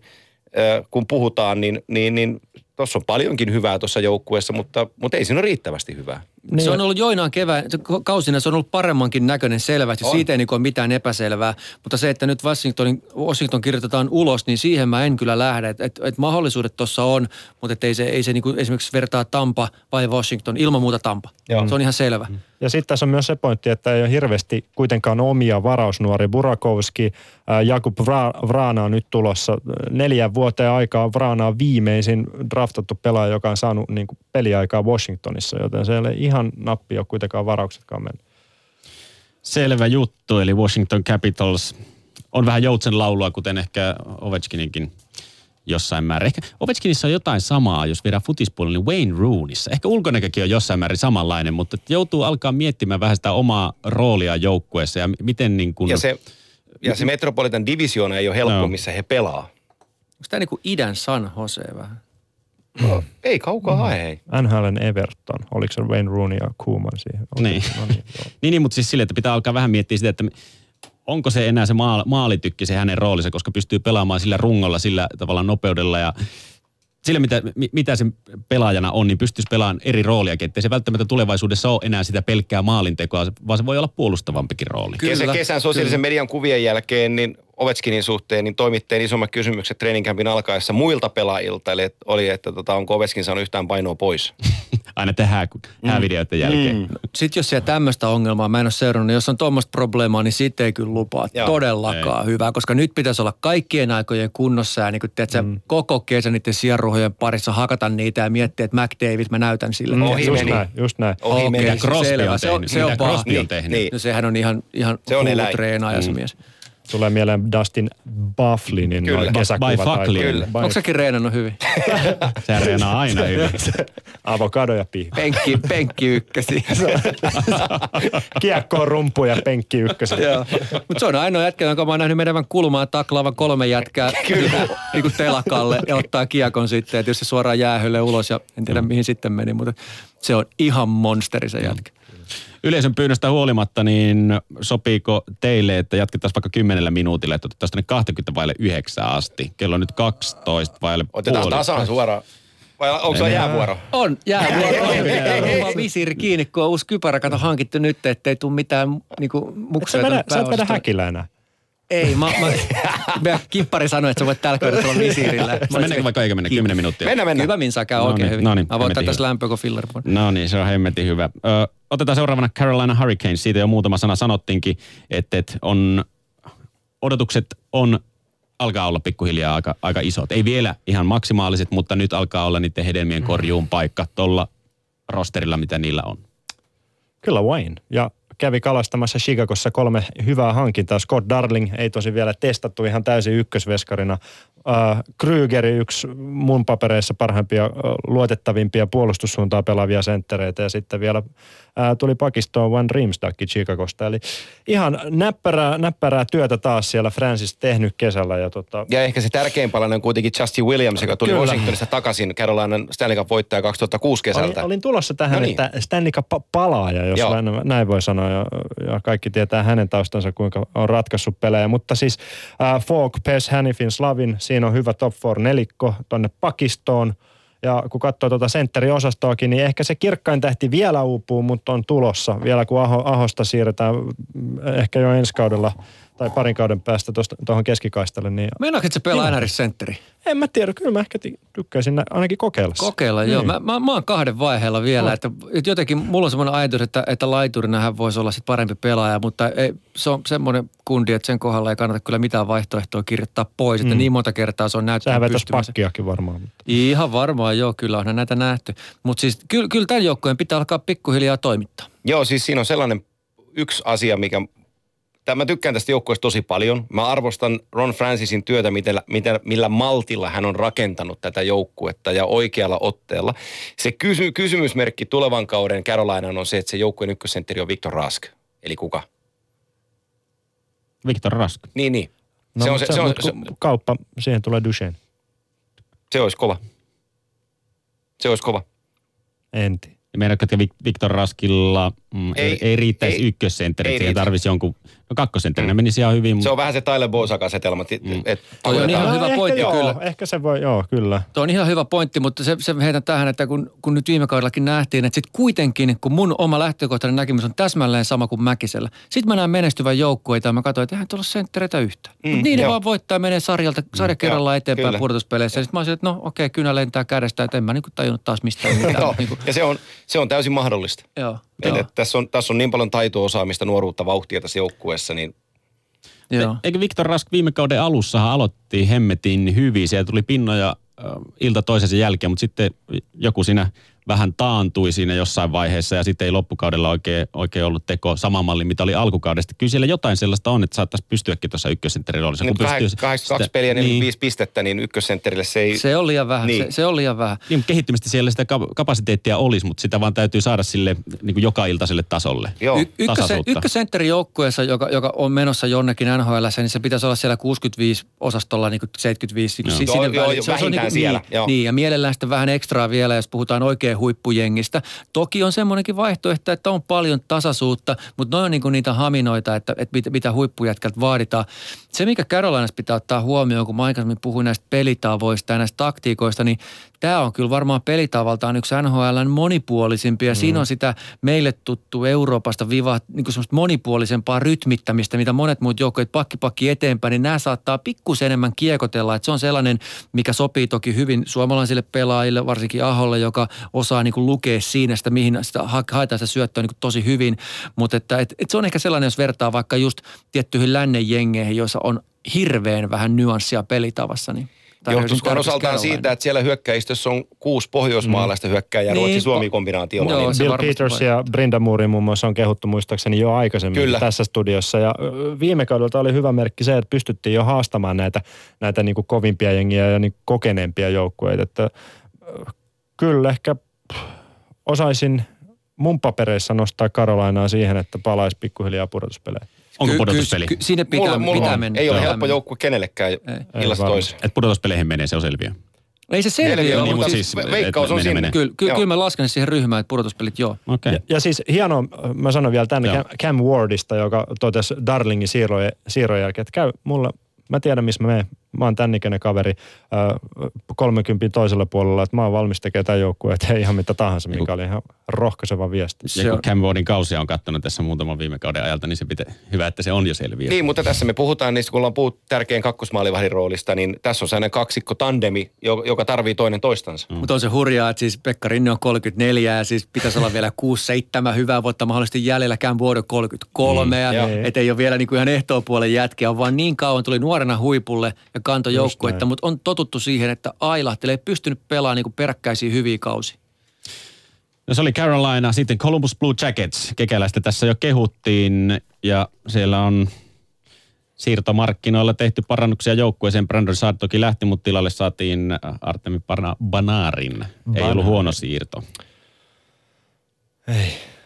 Sulla oli jotain panarinista mäkin hampaan Niin. kolossa. Sen, Niin ei mulla mitään... Vaadit, että sitten kun puhutaan lisää, niin saat aikaa. Niin ei Nyt. mulla ei ole mitään hampaankolossa, vaan nimenomaan se, mitä sanoinkin tuossa, että jos sulla on franchise-pelaaja tarjolla, mm. mitä Artemi Panarin on varmasti meidän kaikkien mielestä nykyjääkiekossa, niin sun täytyy se maksaa se hinta siitä, ja jos se on yksi Brandon Saad, yhtään aliarvoimatta Brandon Saadin työmäärän merkitystä, mutta tässä joukkueessa niitä työmäärän tekijöitä on kyllä isosti. Et tällä hetkellä kekäläinen painii Josh Andersonin jatkosopimuksen kanssa ja Anderson on jo pyytänyt tradea Kolumbuksesta pois. Columbus haluaisi hänet pitää. Viime kaudella Anderson pelasi ekan kautensa ja pelasi hyvän kauden, mutta mä odotan tosi paljon sellaiselta kaverilta kuin Oliver Björkstrand. Viime kaudella seurasin häntä, kuuntelin, juttelin kekäläisen kanssa ja tuolla organisaatiolla on isot suunnitelmat tämän tanskalaisen jätkän kanssa, että mitä tämä 22-vuotiainen tanskalainen tekee, koska kaikki, jotka seuraa näitä nuorempia pelaajia Pohjois-Amerikassa, kehuu vuolaasti Björkstrandin tapaa ja kykyä tehdä maaleja. Tässä on paljon hyviä kehuttavia palasia tässä joukkueessa ja te voitte jatkaa. On. Mä pidän tätä siis joukkueena, joka nyt on siis, nyt, nyt ei enää niin mitään semmoisia. Tässä on niin monta vuotta rakenneltu ja menty eteenpäin ja prospektit on kasvanut. Nyt pudotuspeleihin ja selkeästi mm. ja siellä sitten pitäisi vähän niin kuin syvempää päätyä kohti päästä. Että tämä on, nämä on niitä kehitysaskeleita juuri missä mitataan, että onko siellä kypsyyttä siinä organisaatiossa vai eikö siellä ole. Mitä tahansa voi käydä, mutta nyt, nyt on hirveän vähän enää saa anteeksi. Joo, ja Zach Verenski, kauden vahvempi, vanhempi nyt tulee korvi aika kovaa, mutta jatketaan. Niin Verenski yksi kausi alla pelasi aika vahvasti tuon debyyttikautensa. Nyt ihan kärkipakkeja se Jones äh, siinä, siinä rinnalla ja aika laadukas pakisto tuohon ainakin mun silmiin noin neljän kärkiä ja, ja siellä on Nutivaarakin tarjolla sitten pelaavaa kokoonpanoa ja sekin kertoo varmaan jotain, että Nutivaara pelaisi jossain muualla varmaan niin kuin isojakin minuutteja pikkuhiljaa. Joo. Arrogantteja kommentteja usein täällä tulkitaan väärin, kuten Patrick Laine vuosi takaperin ja, ja onko päässä vikaa ja niitä, niitä keskusteluita käydään, mutta Seth Jones, 22-vuotias puolustaja linjas kämpin alussa, kun häneltä kysyttiin tavoitetta – niin Jones sanoi, että vain ja ainoastaan Stanley Cup voittaa. Se on oikeata puhetta. Kyllä. Se, että onko tuo joukkue siellä, niin siitä voidaan totta kai rupatella pitkätkin pätkät, mutta toi ryhmä on siinä tilanteessa, että ei enää voi ajatella, että pudotuspeleihin ja sitten ruvetaan rakentelemaan uutta tarinaa. Joo, ei. Nopea arvio vielä äh, Pierre-Luc Duboisista. Kysyttiin Twitterissä, että mikä arvo Kolumbukselle tällä kaudella vai tuleeko edes NHL? Tulee, tulee tällä kaudella. Siis jos pysyy terveenä ja käyrä on hyvä, niin tulee pelaa NHL. Se on hyvä pelaaja, tulee olemaan tuolle joukkueelle tosi hyvä Joo, viime kausi tuolla junnupuolella ei mennyt ihan sillä kuten Dubuin kohdalla mm. varmaan toivottiin, mutta tota, ei tämä organisaatio luopunut siitä ajatuksesta Dubuin kohdalla ja, ja, ja kyllä siellä on value, niin kuin Tuomas sanoi. On, on, on. Se on sitten niin kuin mitä vaan voi tapahtua. Ja hänellä on ollut niin kuin repaleisuutta ja ailahtelua tällä polulla, että ei siinä mitään, mutta, että, mutta mä uskon, että pystyy murtautumaan tuohon ja pystyy näyttämään, näyttämään kykynsä, jotka on monipuolista. Ja siis Kolumbuksen kannalta hyvä asia on se, että hänen kohdallaan ei ole myöskään mikään kiire, mm. eli voi ottaa ihan iisisti, mutta pikkuhiljaa. Nyt Jersey Devils seuraava joukkue Twitterissä Miika Laaksen kirjoitti, että Nico Hischier on se syy, miksi seurata lainausmerkeissä tylsää Devilsia, vaikkei fani olisikaan. Mitä paikkansa oli viime vuoden Junnu MM-kisoissa ai turnauksen paras pelaaja. Teki ihan mitä lystäs. Aivan, aivan huikea, huikea jätkä. Ei ihan Auston Matthews tai Patrick Laine, mutta ei kauaksi jää. Ja on todella tärkeä palanen Ray Shiron kannalta tämän joukkueen tulevaisuutta.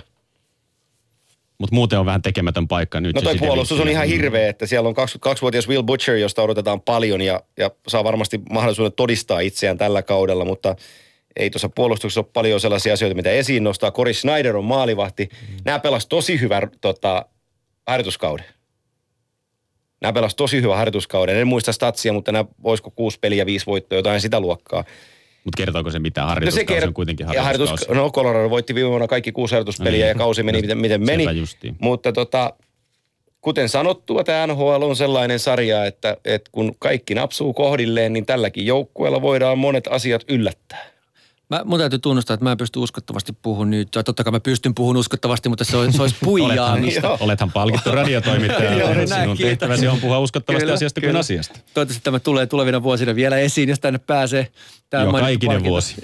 Hienoa. Mutta siis joo, mä, mä en sano kyllä New Jerseystä mitään muuta kuin, että vaikeat tulee tuolla rosterilla. Ihan positiivinen merkki on ollut valmentaja John Hines, joka on siis tehnyt pitkään jo nuorten kanssa työtä ja tuollahan sitä nuoruutta riittää kanssa Devisissä. Että ihan, ihan niin kuin palasia, mutta mä en näe ehkä semmoista selkeää tulemista. Tai niin, toi, toi hyökkäys on hyvä. Mm. Eli, eli Joseph Blandisi nostetaan esiin, niin, niin viime kaudella osoitti taitojaan Jersey-hyökkäyksessä nopeudellaan ja ratkaisukyvyillään. Taylor Hallista on puhuttu ihan riittävästi. Jimmy Hayes, monen lepsun vuoden jälkeen tekstien mukaan veti todella hyvän training campin ja sai vuoden yksisuuntaisen diilin isokokoinen raitin puolen hyökkääjä. Mutta Adam Henrik on laatupelaaja, joka on vähän mennyt siellä under the radar tässä tutkan alla suomen kielellä sanottuna pari kautta. Tekee paluuta ylöspäin. Carl Palmieri on kyvykäs jätkä hyökkäykseen. Drew Stafford teki preseasonilla maaleja ihan liukuhihnalta. Tuossa on Pavel Chaha on nuori jätkä ja se on, tossa on, tossa on Ai, hän rupeaa tunkee pudotuspeleihin. en rupea, en rupea, mutta voin sanoa, että tämä joukkue ei välttämättä ole tylsä, kuten sanottiin. Tässä on paljon asioita, mitä katsoa. Selvä. Sitten New York Islandersin ja siihen mennään jälleen yleisökysymyksen kautta. Ylepuheen urheiluiltaa. Pojat Joensuusta kysyy. Mitä mieltä asiantuntijaraati on New York Islandersin tilanteesta? Onko John Johnny Tavares turhautunut ja onko koko organisaatio sekasorron partaalla, jota siirto Brooklyniin vaan vauhditti? Ylepuheen urheiluiltaa. Tavaresista vastaus myös- on, on ja on. No, että Tavaresistakin on näiden iltojen puitteissa puhuttu aika paljon, että mikä hänen tilanteensa siellä on ja kuinka tyytyväisiä siellä ollaan. Mutta New York Islanders, tuleeko mitään äkkiseltä sanottavaa? Musta niinku tuntuu, että voisi kaivaa va- aikaisempien vuosien mm. Islanders-kommentit ja heittää ne tähän niinku repeatillä pyörimään. Voidaan sumpit sillä välin nauttia täällä, koska ei, ei, en mä saa tuosta mitään sen en- enempää irti. Siinä on ihan tiet, hyviä pelaajia, tiettyä potentiaalia, mutta ei toi ole matkalla mihinkään. Jos toi menisi pudotuspeleihin, niin mä olisin vähän yllättynyt. Tuomas, Mm. Kun katsot Islandersin peliä, paina Mario Lömiön numero mieleen. Mielellään, pelaako hän tuolla? Ei, siellä pelaa sillä samaisella numerolla Joshua Hosang. Aa niin tätä, juu juu juu. Joo, kyllä. on kyllä. seuraamisen arvoinen kaveri.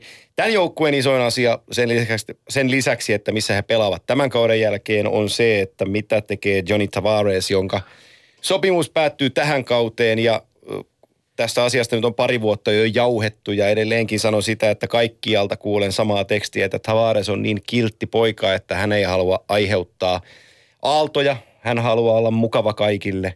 Ja itken kyyneleitä, verisiä kyyneleitä, jos tässä jossain kohtaa uusi, kerrotaan uutinen, että Tavares teki jatkosopimuksen Islandersin kanssa, niin en voi kuin ihmetellä, että tämän tason pelaaja heittää itsensä kaivoon näin rupihuonossa organisaatiossa. Mikäli mä yhtään Islanders ja Gods Nouta tunnen, niin Tavares ja tota noin, toi toi. Jos Ka- God Snowhyn vedetään tämä, niin hän te- treidaa Tavaresin Vegasiin ottaa pulkkisen vaihdossa. Ai jaa, mä olin tarjoamassa sitä, että täältä lähtee Tavares ja Eberle ja Bailey ja, ja Hosangi lähtee vaihdossa paketti, Torontoon. Niin, sama paketti, tehtiin vähän tilaa käppi. Jotain ihan kosmista sieltä tulee jossain kohtaa kuitenkin. No sitä odotellaan. Philadelphia Flyers seuraava joukkue. Mitäs siitä? Antti Mäkinen piti ainakin tuolla lämpiön puolella mielenkiintoisena porukkana. Niin, mä olen tässä nyt lupaillut Jorin puolesta asioita. asioita. No sitä tässä nyt odotellaan. harva se vuosi. Mikä ja- pinnamäärä tulee suurin En mä, piirtein nyt? en mä pinnamäärässä Noin. sano, mutta mä lupaan, rakkaat kuuntelijat, että Jori Lehterä tulee pelaamaan koko kauden mustalla erkalla lavassaan. Tämä oli tärkeä Joo. tieto. All right. Ihan ensikäden tietoa, vai? Ihan olen sopinut her- herran kanssa, että, että ihan vaan sen takia, että mä pääsen lupaan tän, niin käyttää nimittäin valkoista, valkoista erkkaa silloin, kun on slamppi päällä maalinteon suhteen, niin vaipuu epätoivoa jotain valkoista lapaa, niin me sovittiin, että slampia ei tuu tällä kaudella, niin ei tarvitse Selvä. käyttää valkoista. No se on hyvä, hyvä kuulla. No mitä muuta tulee seurata nyt Philadelphian otteissa? Konechny ja Patrick. No. Joo. No mulle ne herrat, joita tässä kannattaa, koska kaikki tietää millainen pelaaja on Giroud, Voracek, Filppula, Lehterä muun muassa, niin mä seuraan näitä kahta kaveria. Oli ilo seurata Konechnyä jo viime kaudella vähän tarkemmin ja puolustuksesta Provorov on Niin, niin, mulle oli. sellainen. Gotispere oli jo pari vuotta sitten. Miten se lausuttiin? Niin. Ghost. Mm, Gotis Beer, Beer. Mutta olen tulossa, vaikka ei Venäjän passi olekaan taskussa, niin näitä itänaapurin puolustajia on tässä tänä iltana nostellut, mutta tuo Ivan Provorov kuuluu siihen samaan kastiin. Tämä on jännä homma, että siitä joku pari vuotta aikaa, kun puhuttiin ihan tosissaan, jengi kävi aika kuumana siitä, että kumpi on parempi pelaaja, kumman ympärille rakennetaan joukko, että Giroud vai Crosby. Ja ihan tosissaan olivat, että, että Giroud on maailman paras jääkiekkoilija. Ehkä jossain vaiheessa jollain hetkellä saattoi ollakin, mutta kauas on tullut ne ajat, että puhuttaisiin Giroud Voracekista parhaana kaksikkona NHL. No. Tosi kauas on tultu. Joo, ja tämä on iso kausi joukkueen kapteenille Claude Girouxlle, koska se hänen suorittamisensa on tullut alaspäin. Ja hän on kapteenina siellä kiukutellut, jättänyt pressejä väliin ja sitten pyydellyt anteeksi niitä ja tuskailut itsensä kanssa, kun ei tule asioita. Fakta on se, että hänen cap hittinsä oli kahdeksan miljoonaa. Hänen kuuluisi olla siellä niin kuin kovien poikien Crosbyn, Crosbyen ja McDavidien kanssa keskustelussa, missä mennään, mutta se Claude Giroux, joka tuossa pari vuotta on hiihtänyt, niin ei, ei mitään asiaa samoihin keskusteluihin. Hänen täytyy skarpata omaa peliään huomattavasti ja sen takia tämä joukkue halusi Valtteri Filppulan ja Jori Lehterän tyylisiä kavereita, jotka tiedetään tunnollisiksi työntekijöiksi, jotka tekevät kaikki asiat oikein. En, ennen kaikkea Filppula näyttämään ammattimaisuutta. Ja se on vähän sääli, että tällä tasolla täytyy ottaa joukkueeseen pelaajia, jotka tulee osoittaa, mitä ammattimaisuus merkitsee, mutta nyt se Filppula on siellä näyttämässä sitä ja me nähdään, miten tämä joukkue siihen reagoi. Ja äärimmäisen, niin, äärimmäisen tärkeitä pelaajia Nolan Patrickin kaltaisille super, nuorille supertähdillä. Hän olisi ollut terveenä, mä veit, jos olisi vetänyt viime kauden terveenä, olisi ollut ykkösvaraus. Nyt saa ehkä vähän maltillisemman startin tuohon NHL-uransa alkuun. En tiedä mikä pelikunto, onko ihan sata prossaa, mutta rauhassa. Ja viimeisenä New York Rangers. Jaaha. Hiljasta. Viime kausi oli yllättävän hyvä. Ylitti odotukseni siitä, miten, miten äh, joukkue pystyi uudelleen muovaamaan pelityyliänsä ja mitä sieltä löydettiin. Mun, käy sääliksi tuota Lundqvistia, kun se kysyttiin siellä aikaisemminkin, No. niin, niin, niin se on, tuossa joukkueessa on periaatteessa ihan oikeat palaset, mutta sitten kun mä ajattelen tätä idän konferenssia ja me- meidän puhumat Tampa ja Pittsburgh ja tulee se kevään iso juttu, niin mun on vaikea löytää täältä sellaisia kombinaatioita, joilla pysäytetään Crosbyt ja Malkinit ja Tyler Johnsonit ja Stamkosit ja kumppanit. Ei voi laittaa viivalle Ei. siis tätä joukkuetta. Tämä on tämmöinen välimallin jengi, joka voi pelaa ihan hyvin ja taistelee parhaassa tapauksessa pudotuspelipaikasta, mutta ei toi niin kuin, sitten tässä tulee näihin tämmöisiin niin kuin, katsotaan Chukkarello. On tosi hyvä pelaaja. Mutta come on, eihän se ole, ei niin kuin kärkijätkänä se ei mene. Mm. Mm. Rick, Rick Nash aika ajanut nyt jo vähän ohi. Vähän Joo. tämmöistä niin kuin puolivillasta porukkaa. Näissä ok, symbolo, symboloita tilannetta aika hyvin, että mitä tapahtuu seuraavaksi, mihin menee ja koska menee ja mitä uralle tapahtuu ylipäätään. Että hänen niin kuin urakäyränsä on aivan poikkeuksellinen ylipäätään. Mm. Joo, ja sitten viime kaudesta kannattaa muistaa sekin asia, että, että Mihail Grabner pamautteli ta- 27 maalia ja nosti sen profiilinsa niin kuin takaisin tuonne edeltäjälle vuosikymmenelle, kun hän teki maaleja. Et siinä oli paljon onnistumisia tuossa joukkueessa viime vuonna. Pavel Puhnevits ei ollut onnistunut pelaaja, mutta hän pystyy antamaan tuolle paremmin, mutta ykkössentteri sieltä mm. lähti, eikä sinne oikein tullut mitään tilalle. Ja Niin, Zibanejad varmaan paperilla on, kahdessa, yk, niin. joo, on ykkössentteri tuossa joukkueessa, mutta, Mutta tota, jos puhuttiin, että Raskista ei ole ykkössentteriksi, Mm. niin onko joo, Zibanejadista? joo, Onko playoff-joukkue New York Rangers vaiko eikö? on se pudotuspelijoukkue. Siinä liipasi. Toi puolustus on niin hyvä. Mutta sitten ekalla kierroksella ulos. No yksi, yksi, yksi kaksi ja kaput. Se on selvä. No meillä on tässä vielä pari minuuttia aikaa ja tuolta nyt huikattiin korva, että sillä olisi lopussa bonuskysymys tulossa audion muodossa, niin kuunnellaan se ja otetaan siihen vielä vastaukset ennen kuin lopetellaan. Ylepuheen urheiluiltaa. Urosen Pekka tässä pikkupoikien kanssa terve. Sellaista mietittiin, että mitä te ajattelette asiantuntijat, että miten tuo Pietarin Ska pärjäisi NHL? Olisiko keskikastin joukkue voittaisi Coloradoa ja näitä Las Vegasia vai olisiko jopa siellä playereiden kynnyksellä? Mitä ajatuksia herättää? Ylepuheen urheiluiltaa. Ja idän passia taskussa petelevä Antti Mäkinen, niin miten, Eli mitä siis miettii? Venäjän olympiajoukkue. Niin, kiitoksia herra Uroselle ja pikkupojille kysymyksestä. Kysymys on hyvä. Me vastattiin tässä aikaisemmin siinä pienen kaukolla ja ison kaukolla eroista, että nämä on eri, eri pelit. Mm. Niin tämä on sinällään vähän äh, ilman teoriaa tämä kysymys. Sitä on tosi vaikea vastata, koska, koska tämä peli on eri KHL kuin NHL. Jos me puhutaan ihan pe- puhtaasti nimilistan kautta, niin mä jaksaisin uskoa, että tuo joukkue keräisi NHL enemmän voittoja kuin Colorado. Mutta, mutta kun se asetelma on niin teoreettinen, niin, niin siihen on tosi vaikea sanoa mitään. Joo, tuo on tosi kiinnostava ajatus ja mun mielestä olisi mahtavaa nähdä panoksellisia seurajoukkueen otteluita niin kuin näiden Joo. maailmojen välillä, idän ja lännen kiekkokulttuurin välillä, mutta se nyt ei ole hirveästi toteutumassa. No, sitä on, sitä on kyllä Victoria Cup Niin, Victoria Cupia on keskusteltu tässä nyt reilun vuoden verran ihan tosissaan. Okei, se olisi ja kyllä se olisi tosi, nähdä. tosi hieno nähdä. Et mihin, mihin aikaan vuodesta noista sijoittamassa sitten niin kuin syksyyn vai Syksyyn, kevääseen? tällä hetkellä syksyyn. Joo, eli, joka, eli kahden vuoden välein Victoria, kahden vuoden välein mm. World Cup. Ei se nyt pöllönpää Ei, olisi. ei, hauska joo, kuulla nyt. joo, se on, koska toi on sellainen, mitä mä itse kaipaan jääkiekkoon seurajoukkueista joukkueiden välistä mittelöä ja vielä sillä, että siinä panisi just näitä niin kuin, filosofiat vastakkain, Joo. eikä sillä, että lyödään pieneen askia iso joukko ja joutuu sitten siellä niin kuin taistelemaan ja löytämään pelitavan. Vanha, vanhalla, vanhalla tavalla pelataan isossa ja pienessä kaukalossa. Mm. Kyllä. Meidän aikamme alkaa olla tässä. Kiitos paljon Sami, kiitos Antti, kiitos Tuomas, että pääsitte taas. Kiitos, Jere. Puolen välin Kiitos. Groovissa tehdään varmaan taas uutta ohjelmaa ja tietenkin Playoff-ilta on tulossa vielä myöskin. Kiitoksia kaikille kysymyksistä ja tämä löytyy Areenasta jälkeenpäin. Sitä on taas kyselty koko illan ajan. Kiitoksia ja mukavaa illan jatkoa. Odotellaan NHL-kauden alkua.